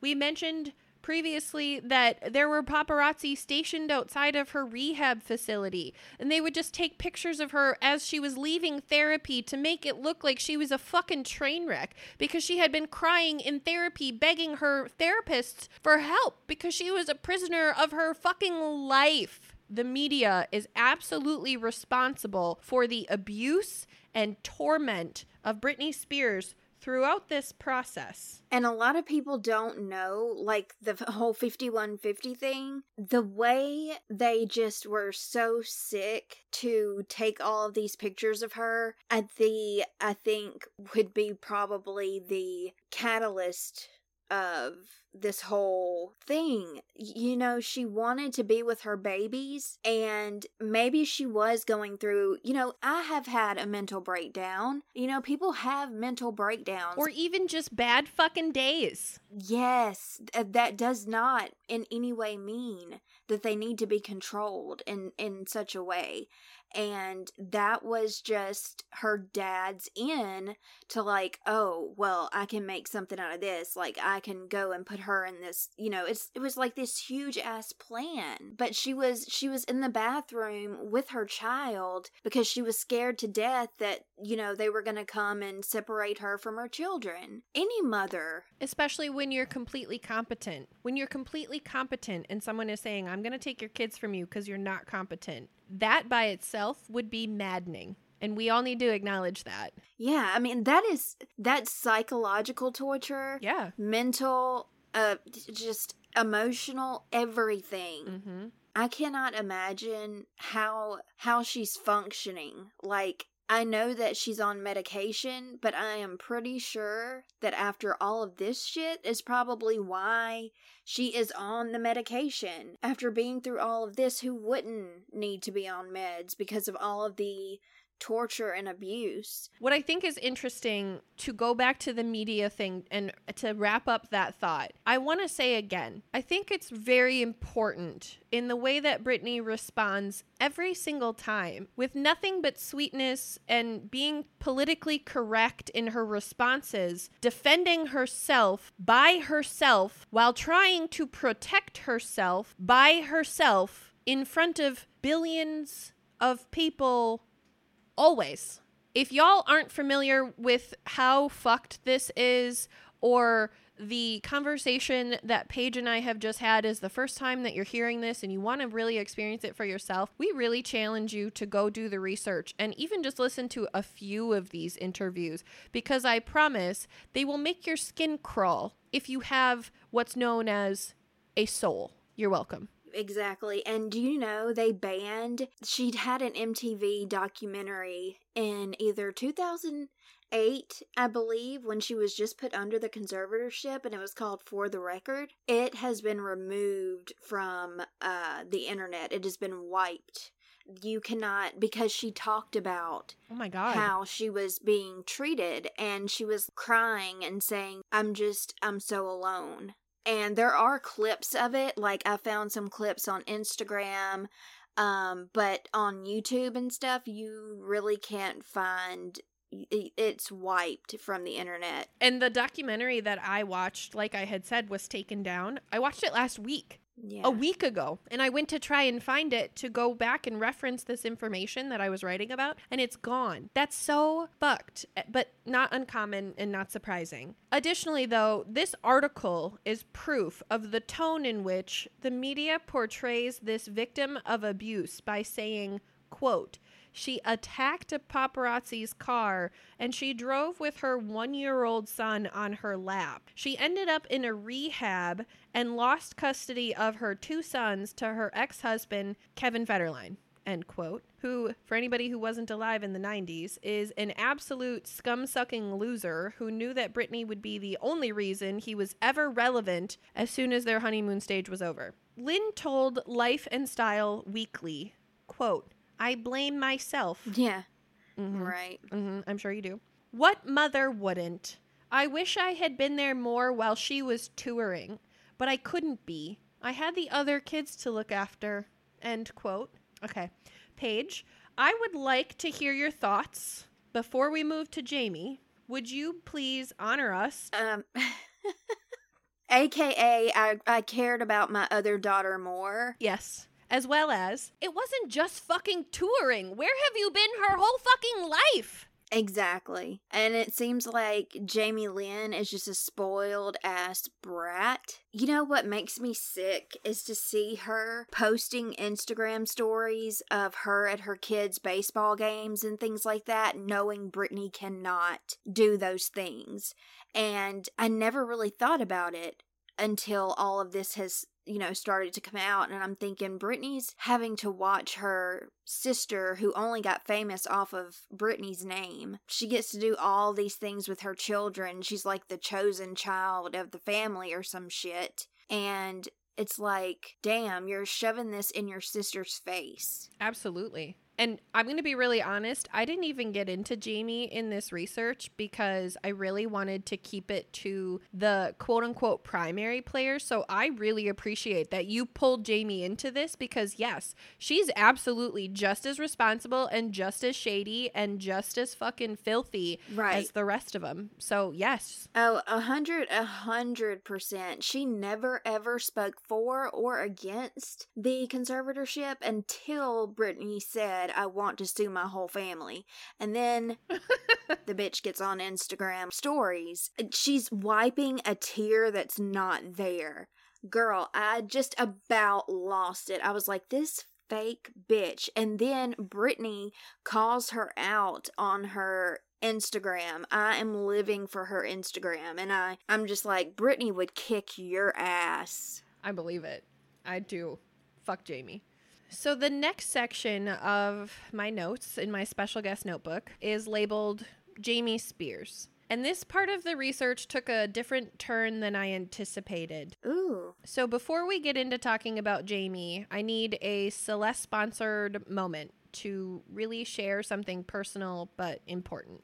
I am the survivor of a lot of types of abuse from pretty much every adult in my life in some way. Some physical, but most emotional, verbal, and mental, including my own biological parents, who likely didn't even realize the damage that they were doing to my existence by never being aware of my being, my feelings, or my curiosities, my experiences, my needs as I needed them. And honestly, this left me with a very fucked up sense of what love looks like, right? Everyone can relate to that, honestly, in one way or another. I, I don't feel like that's a concept lost on people. Whether you've experienced it or witnessed it or helped heal someone that you love, we all can imagine and understand and acknowledge that quote unquote love can get warped and weird and traumatic real quick and over time. So I grew up to find love in the wrong places, which led me to a man who possesses many, if not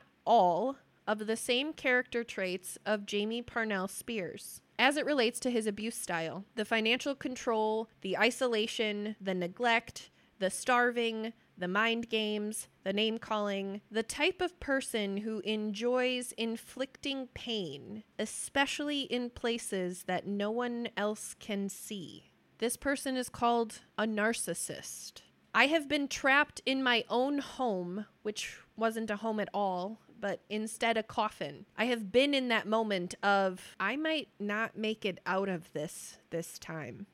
More times than I can even really put into numerics. And I need you to know this honest to God, for two reasons. The first being, I couldn't stomach doing any real research on Jamie Spears after the triggers that I experienced in watching the original documentary that I had watched when I initially asked myself, what is Free Britney really? About, which literally was last week. Like I said, that fucking video that I watched that's taken down. Okay. So from that time, I knew that if I opened up Jamie Spears the way that my research brain compels me to, there is a very real possibility that I would break the rest of my brain, which just tells me to survive. So I don't have data and info on Jamie in this way. The second reason being, I need you to hear me say I empathize with Britney, not only as an empath and as a human with a pulse, but as a survivor of extreme narcissist and domestic violence. And those things are not mutually tied to one person or experience. We will do an episode on narcissism and all its many faces in a future episode because this just isn't the place to get into that Pandora's box. But when you've survived a hell like the one that a narcissist creates, their signs and symptoms and triggers are things that you will never not see again. And Britney has all of them. And I don't know why no one is saying it that way. No one but the Free Britney movement. And that just blows my fucking mind. Yeah. I I felt every word of what you just said, and it just hit me like a ton of bricks because, like I said, I feel like you and I have lived very similar lives, if not the same one. I truly do. I I feel so connected to you in such a soulful way because everything that you just said, I I've been there.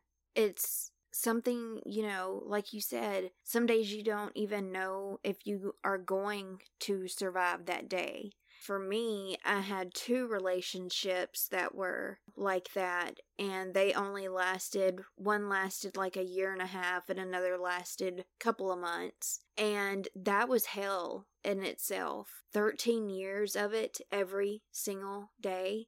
And I can only imagine and I hate to even think this way, but I can't help it because I think reality may hurt a little bit. But the reason that she's probably still here is for her children. I think that is what motivates her to hang on. If she didn't have her children, I would question whether or not, you know, she would identify her purpose to live. Yeah. I agree completely. Yeah, and that's a, and it's a very morbid and sad thought. And and maybe she, you know, maybe it wouldn't be like that. Maybe she would be completely strong and pull through it at the same time.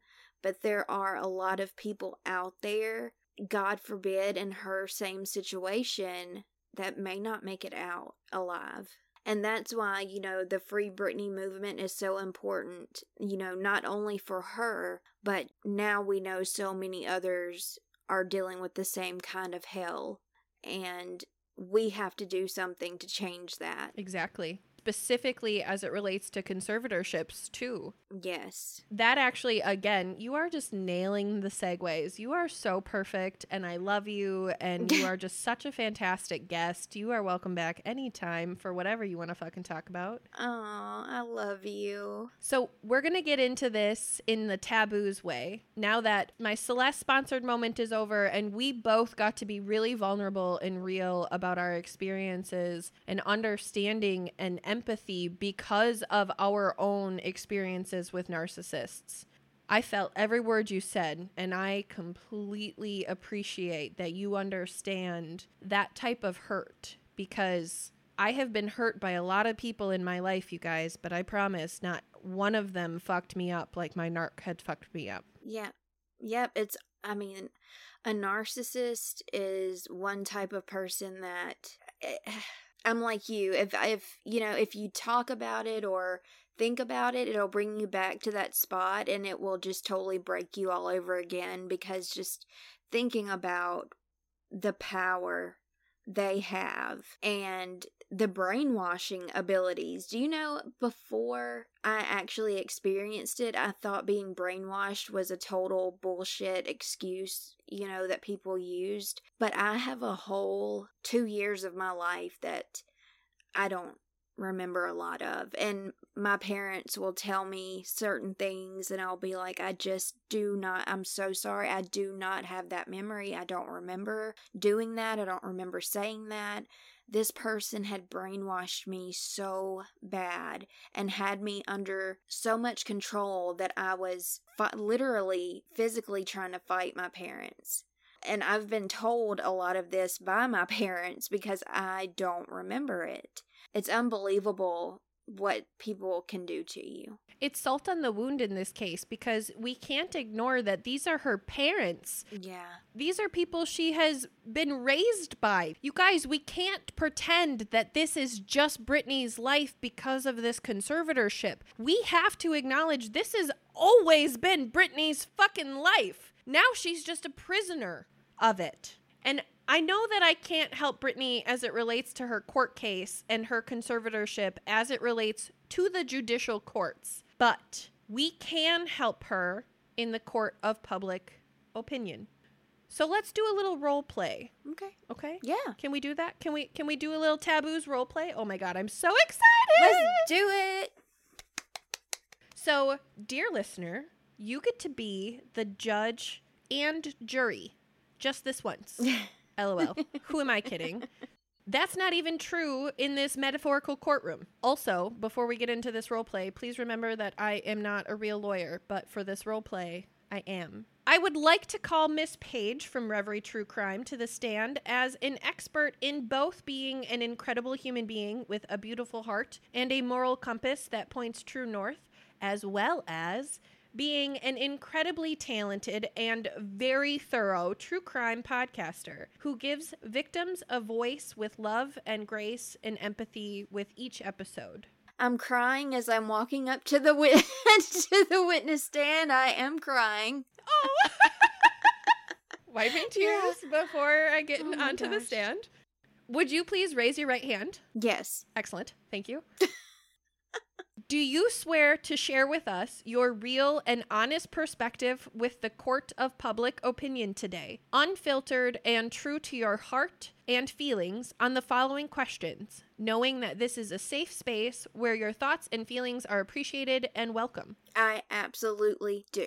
Oh, thank you, Miss Paige. You're welcome. You may put your hand down.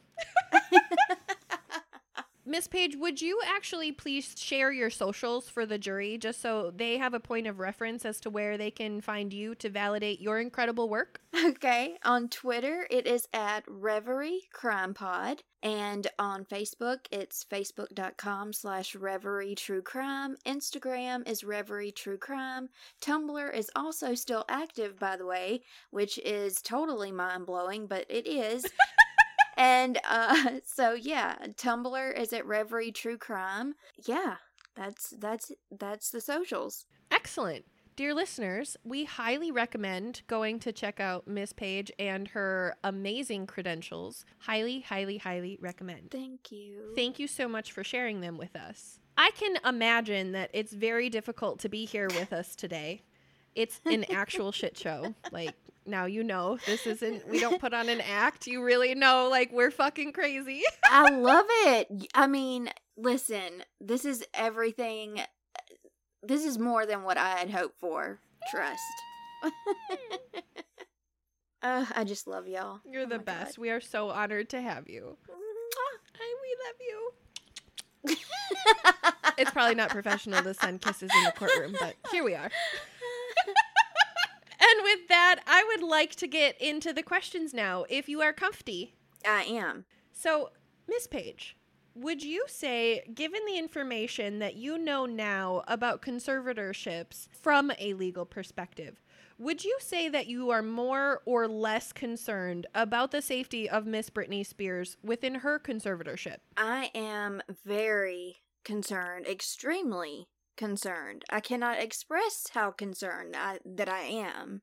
Are you aware that Miss Spears is worth $70 million per an updated statement in 2021 by CelebrityNetWorth.com? Um, no, but now that I am, holy crap. I thought she'd actually, you know, I don't know. I, I don't know why I thought the number would probably be like a billion, but I kind of thought like, but wow, that's a lot. Are you aware that 1.5% of $70 million is $1,050,000, which, per the evidence offered previously, and being what we now know is the banks alone profiting by keeping this conservatorship secure? Again, that number being $1,050,000 annually. Yes, that is fucking ridiculous. Given the evidence provided earlier, do you feel confident in the way, historically, our financial structure has been run and, quote unquote, monitored by our government to this point? As a citizen, are you satisfied with that knowledge? Does it inspire faith in what we know as citizens about our financial institution? Hell to the no. Oh, hell no. oh, hell no. In the court of public opinion, we can say, oh, hell no. Do you find it likely that the Spears family has friends of power who appreciate the delicacy of this situation, considering that Miss Spears' money circulates an additional hot million into the system annually while they sleep? Yeah, no, I don't. You know, sadly, I don't think there are many people around the Spears family at all that that care. And who don't directly profit. Yeah, yeah, everybody that's around her gets her money. And even her father, that's how he pays his lawyers and things like that. You brought up Jamie, which I thought was incredibly interesting. Are you aware that Jamie Parnell Spears is worth $5 million simply because he is Britney's court appointed conservator? No, I didn't know that. Yes. Previous to Jamie being appointed, he had about zero monies. Yeah, I can imagine. Can you please share with the jury your opinion on Jamie Spears's motivation as to what you would know about him from your perspective? Why would Jamie be interested in being Britney's conservator from your perspective? Okay, so there's a couple of reasons I think. Number one, I think he wanted to control his cash cow. I think he wanted all of the control over her. I think Lynn did too, but once the pressure was on, she kind of like backed out. Or at least fell behind the scenes. Yeah, yeah. But I think his motivation is definitely abuse, control, like you you're gonna do what I say, you know, forcing an IUD to be put into her body and not allowing her to take it out, like controlling all of these things, but also it's financial. That's why he's doing it so he can still get her money.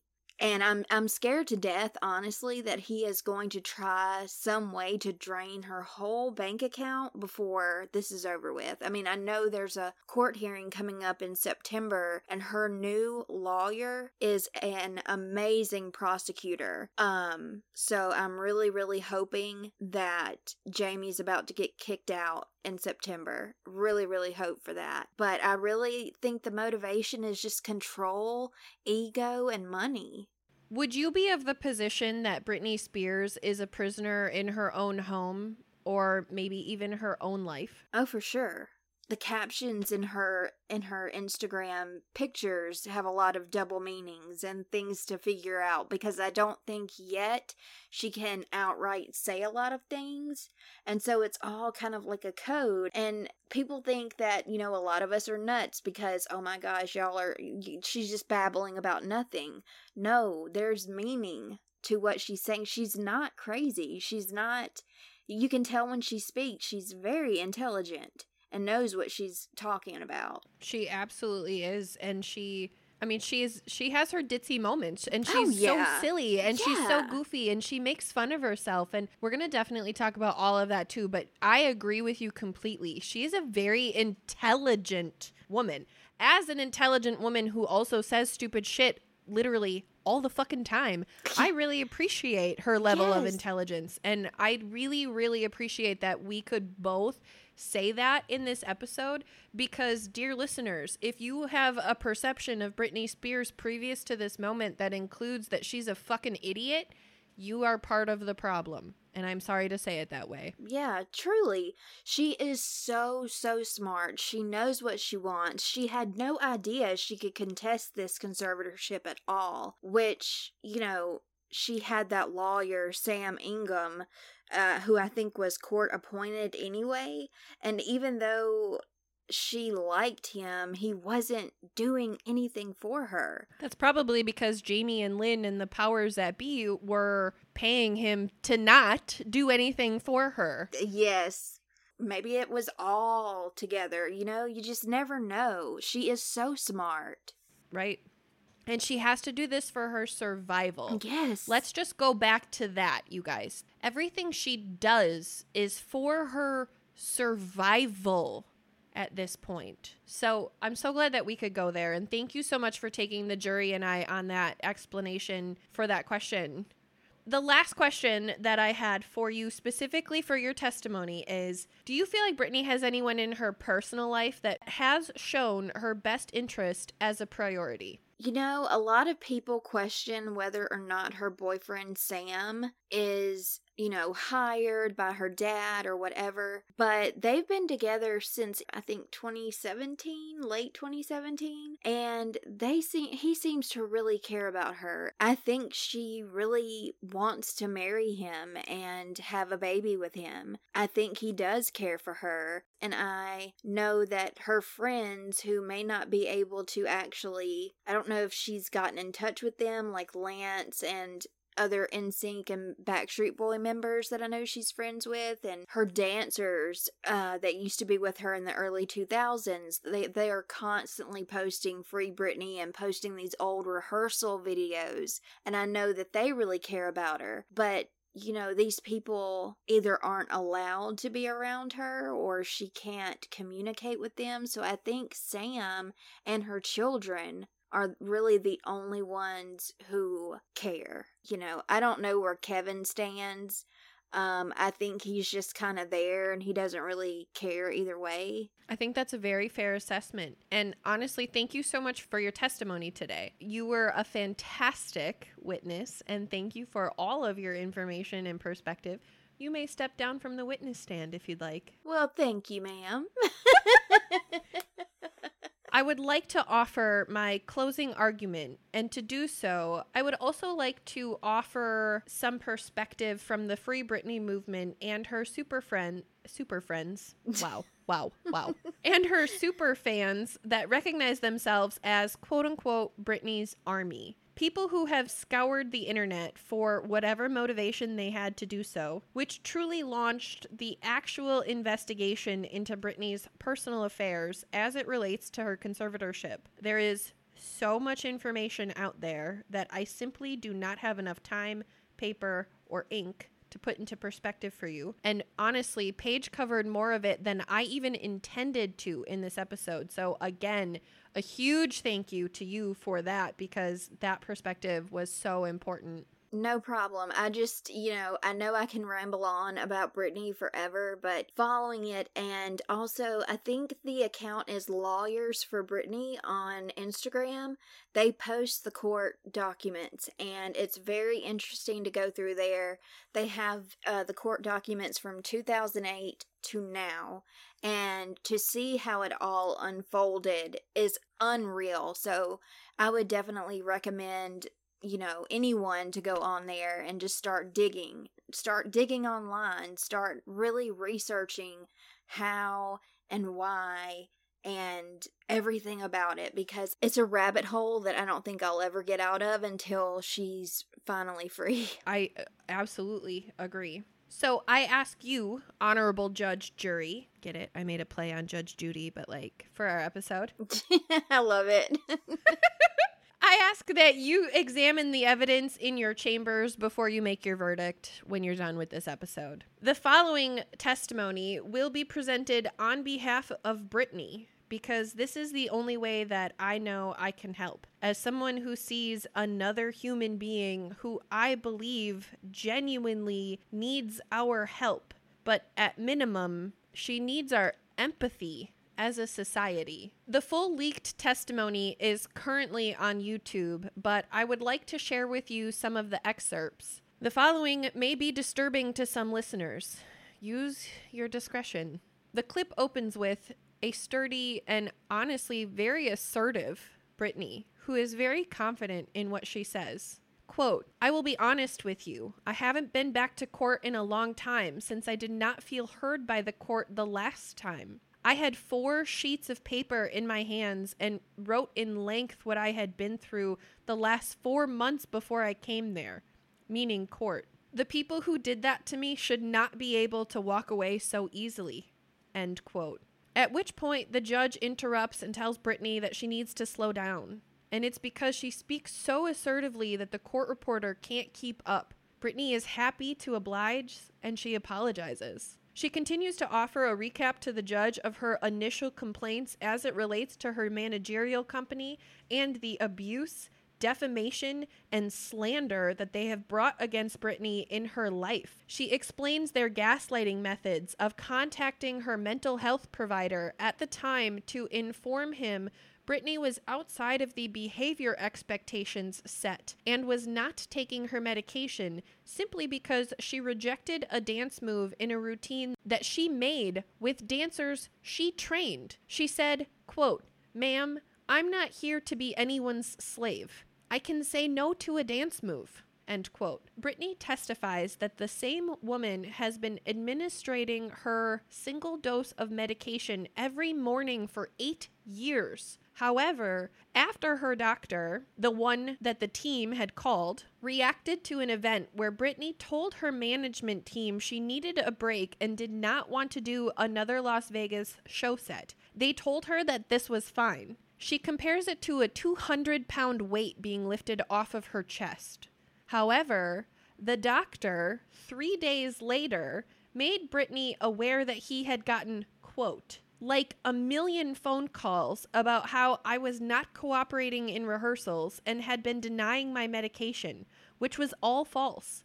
He immediately, the next day, put me on lithium out of nowhere. He took me off of my normal meds I had been on for five years. And it was a very different med. It was very, very strong compared to what I had been used to. End quote. She continues to say, He put me on that, and I just felt drunk.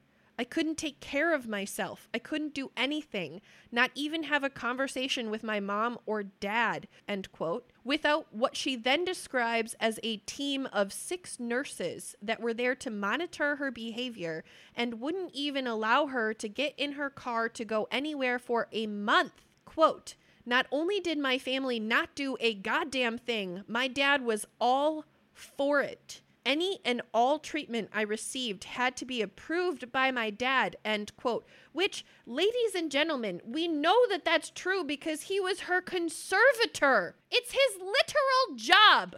Quote, he was the one who approved all of it, and my family did nothing, end quote. She goes on to explain a following incident where a quote unquote lady came to do a psych test on her that quote took forever, only for Jamie Parnell Spears to quote call me back two hours later to tell me that I failed the test. First of all, you can't fail a fucking psych test. I just need everybody to know. right. He said, I'm sorry, Britney. You have to listen to your doctors. You have to go to a small home in Beverly Hills to do a small rehab program that we're going to make up for you. You're going to pay $60,000 a month for this. End inner quote. I cried on the phone for an hour and he loved every minute of it the control he had over someone as powerful as me, to have 100 million thousand percent control. He absolutely loved it. End quote. How sickening is that? A quote in in and of itself. Like him enjoying that is just heartbreaking for me. And as a survivor of a narcissist, I know exactly what she's talking about. Her dad gets off on this shit. Yes, jerks off to it. Yes, it's disgusting. She then describes the living conditions of this quote unquote rehab facility, which includes an extreme lack of privacy. She had no door on her fucking bedroom. Mm. Mm, okay, I'm sorry. I just, I just. This part right here that you're about to tell blows my fucking mind, and it seems illegal as shit. It is illegal as shit. It is illegal as shit. People watched her change her clothes and examined her body naked morning, noon, and night. She worked seven days a week against her will and compares it to what Paige mentioned before as the only comparable trade that exists in the state of California, which is the human trafficking and sex slave trade. If she didn't give eight quarts of blood, literally, and work at least 70 hours a week, she didn't get to see her kids or boyfriend. The last quote that I'd like to offer from this testimony at this time is the following. Because honest to fucking God, you guys, this is all it took for me to know that she was not fucking lying. Six minutes and 33 seconds into this 23 minute testimony. Quote, and that's why I'm telling you this again, two years later, after I've lied and I've told the whole world I'm okay and I'm happy. It is a lie. End quote. Ladies and gentlemen, people do not lie about being unhappy. Don't we know that feeling? Yes, we can all relate to that. And we must acknowledge that. All people understand what it means to lie about being happy whether that's momentarily or out of guilt or what the fuck ever. We've all had that friend who tells us that they're expecting something amazing and simply smiled and lied through our fucking teeth about how fucking happy we are for them, even though on the inside we're fucking dying.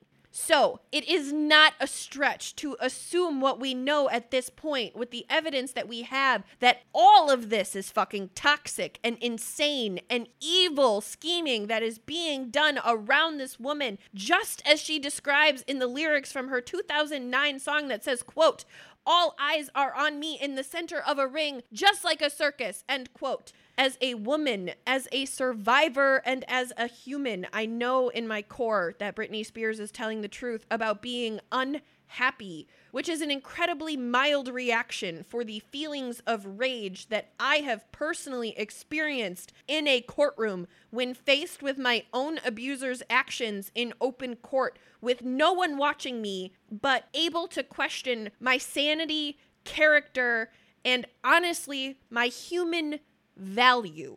And if you honestly believe that that's a moment that you choose to do anything but tell everyone honestly exactly how unhappy you are, ladies and gentlemen, I fear for the future of our species because the court of public opinion is rotting us as humans to the core because this is happening not only to Britney, but to millions of people, elderly people, children, people who are mentally or physically incapacitated, people we may know or even care for. Britney Spears is just a human being.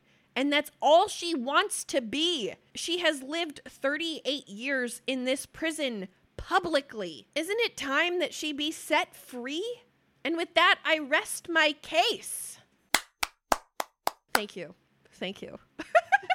I I love you so much. You have no idea. Like I just sit here in awe of what everything you just said. I just, it's unreal to me that these things, and you know, so many other things in this world are happening right under our noses, and sometimes we find out about them way too late. And sometimes there's nothing that we as citizens can really do except vote when we can and show up and protest and do all these things. But we have to be educated to do that. Right, right. And I don't feel like that's the piece that people are doing is educating themselves in order to speak to it correctly. And honestly, you guys, I need y'all to know that the rest of her testimony to the judge was just absolutely fucking gut wrenching. Yeah. I only recapped the first six and a half minutes for you. The other 18 minutes, you guys, I finished it and I really seriously texted Allie and I said, if this judge does not overturn this conservatorship, I will fucking vomit. This is a Derek Chauvin moment for me all over again. Yeah, fucking right. Yeah, and you know, she had another court thing where they did the Zoom again, but the public wasn't allowed to listen because nobody was supposed to record it last time. But of course, everyone, you know, recorded it. And there are bits and pieces from people who were in the courtroom of that one that we didn't get to hear that have been leaking a few things that she said. And, you know, it's like how many times can you scream out for help? Exactly. And when is someone going to start to fucking believe you? Yeah. Real.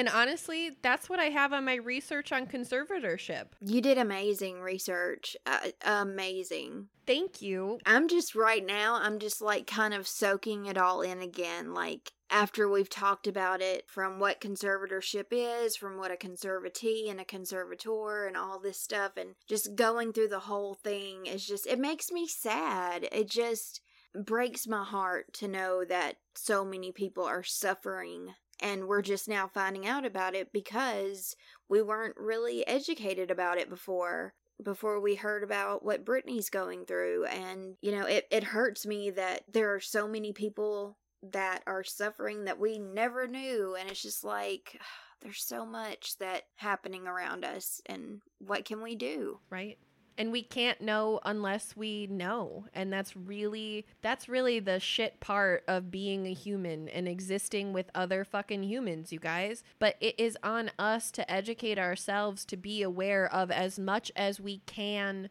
know so that in these experiences we have the wherewithal and the fucking brain capacity to say that seems weird we should ask some questions about that. That doesn't seem logical or this person really seems like they're really fucking struggling. Maybe we should be asking those kinds of questions. I really recognize that when it comes to the imagery associated with Britney Spears that has been perpetuated for well over a decade, I recognize that she is put in this very specific narrative. And I truly believe that that narrative is all part of the perpetual fuel in the gas tank that carries her away to her prison every single time she is whisked off stage. So then that leads me to my question of what did you actually learn here today? What was the thing that stood out that you were like, shit, I did not know that? Well, first of all, I had no idea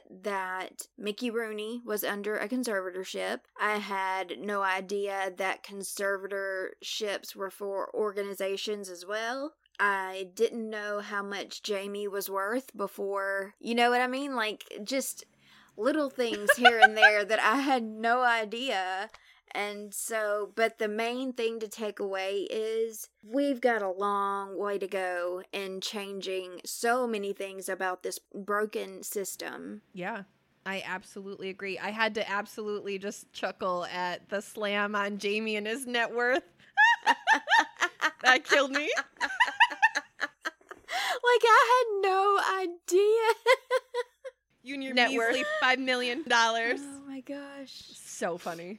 I love it. I think those are all really great takeaways from this episode. I think the thing that I really learned here, honestly, is actually a lot more about myself personally as I went through this. And I'm confident that you will be able to relate to this. But as I went through this research more in depth, specifically as it relates to Britney, I really found myself in her, in her story, in her presence, in her desire for help and being told no. I really identified myself in that experience. And I can honestly say, after today, I have an entirely different appreciation for Britney Spears and what she's going through. And I really recognize that this episode is really not only my attempt to help save Britney and people who suffer like her, but also in a way, an effort to save myself, or at least the version of myself that I used to be, right? To make something that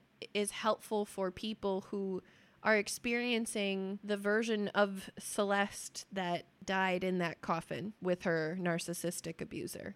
And I'm so glad that she didn't survive, but this gave me a, an entirely different perspective to it and I'm really grateful. And that's what I learned here today from this research. I 100% agree with you. I, for the first time, we have this small little true crime group chat, and I was like, I really need to say something that I've never said out loud, and it's going to make me sound completely insane. And I basically just said what you just said about relating to her. And I was like, I know it sounds insane, but I understand and I see myself in her, or I just connect with her on a really deep level because I know a lot of what she's feeling, of what she's going through. You know, it may not be exactly the same, of course, but It's also not that different. yeah, it's it's really not. I actually just got goosebumps. Like I full blown, full body goosebumps when you said that. It, you you worded it perfectly.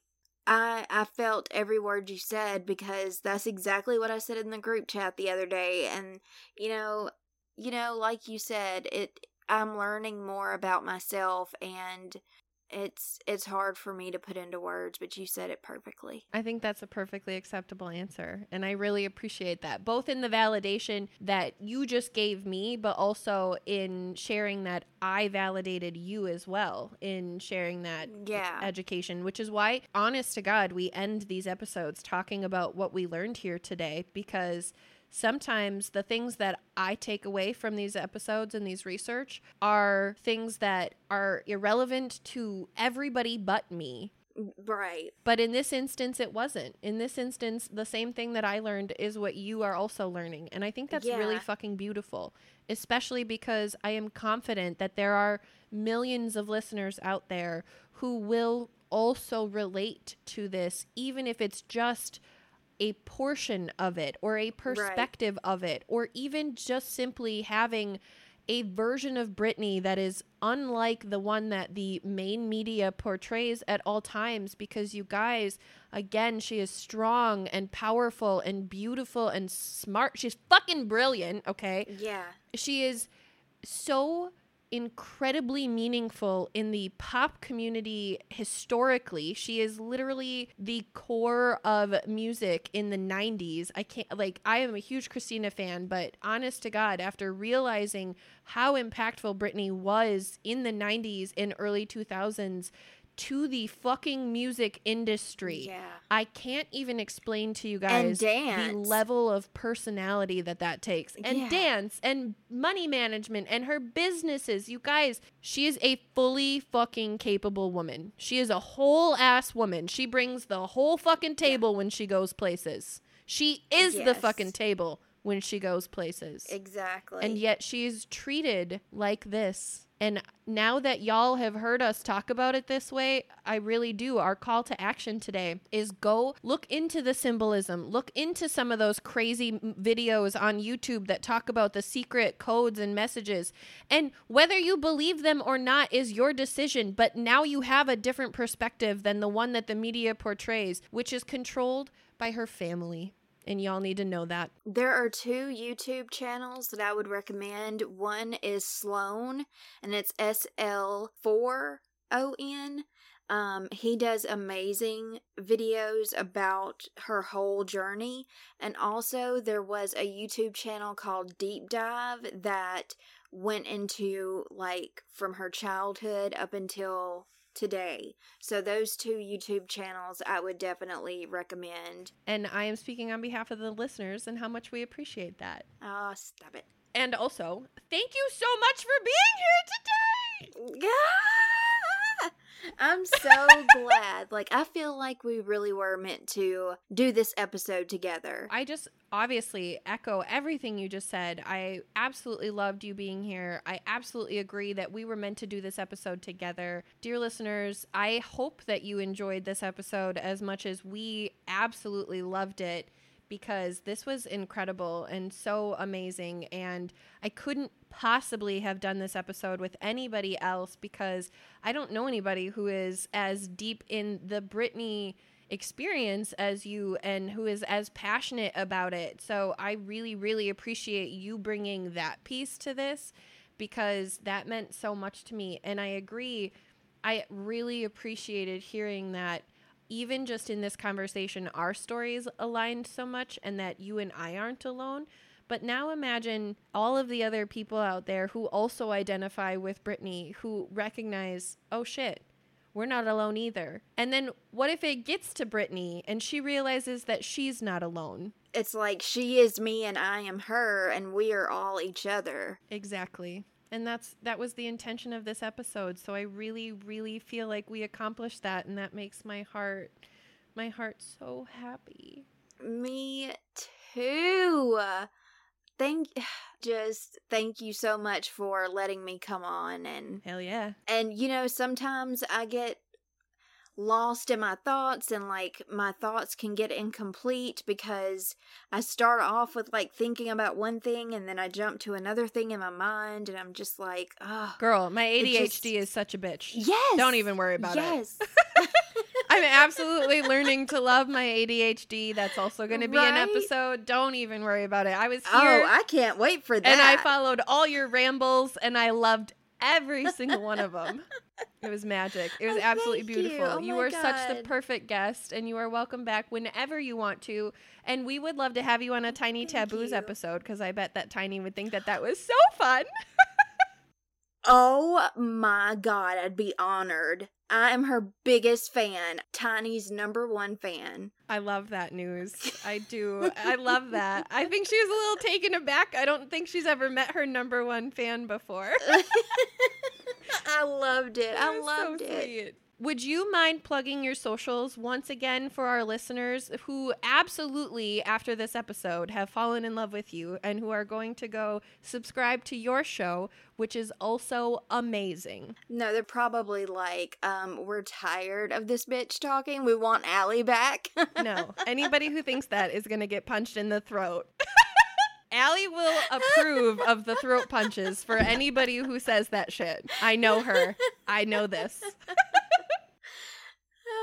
I love her and I love you. But yeah, the socials, uh Twitter at Reverie Crime Pod, Instagram at Reverie True Crime, Facebook is Reverie True Crime. Like everywhere is Reverie True Crime except Twitter because somehow that was taken or something. Okay. Perfect. Dear listeners, we ask that you share this episode with somebody who may not have some familiarity with the Free Britney movement or conservatorship, or honestly, anybody who may be in an abusive relationship of any type, whether that is parental or spousal or relationship in general. Please share this episode with people. We would really like to be able to get the word out about the actual experiences that Britney is having and suffering from so that, again, the court of public opinion can deliberate as it relates to the verdict of Britney Spears being free because it is our responsibility as the public to make a space that is free for Britney and people like her. It isn't just freeing her from the conservatorship, it is freeing her from the grips that is the public opinion of her, which is again just another form of abuse. Like I had mentioned before, we would absolutely appreciate if you would share this episode. Please feel free to rate us on Apple Podcast or any other platform where shows can be rated. We absolutely appreciate it. It does some weird shit with the algorithms. I don't know. Ask Allie. But we appreciate it nonetheless. You can find us on Twitter and Instagram at Taboos the Pod. We are just Taboos on Facebook. And if you'd like to reach out to us with any of your taboo topic suggestions or as an interested guest, you certainly can reach us at taboospodcast at gmail.com. I think I did that right. I don't know. Allie, did I do that right? Let me know. And I would like us to take one moment to shout out to our girl Allie with our first episode with her as a behind the scenes player. We love you and we miss you. Yes, I'm so sad I missed you, Allie. We absolutely will have you back without question anytime you want. Oh, thank you. you are welcome. And on that, dear listeners, do you Be taboos.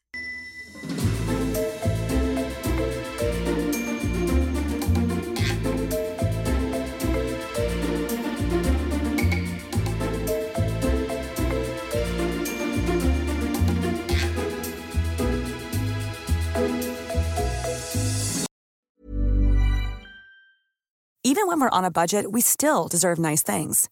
Quince is a place to scoop up stunning high end goods for 50 to 80% less than similar brands. They have buttery soft cashmere sweaters starting at $50, luxurious Italian leather bags, and so much more.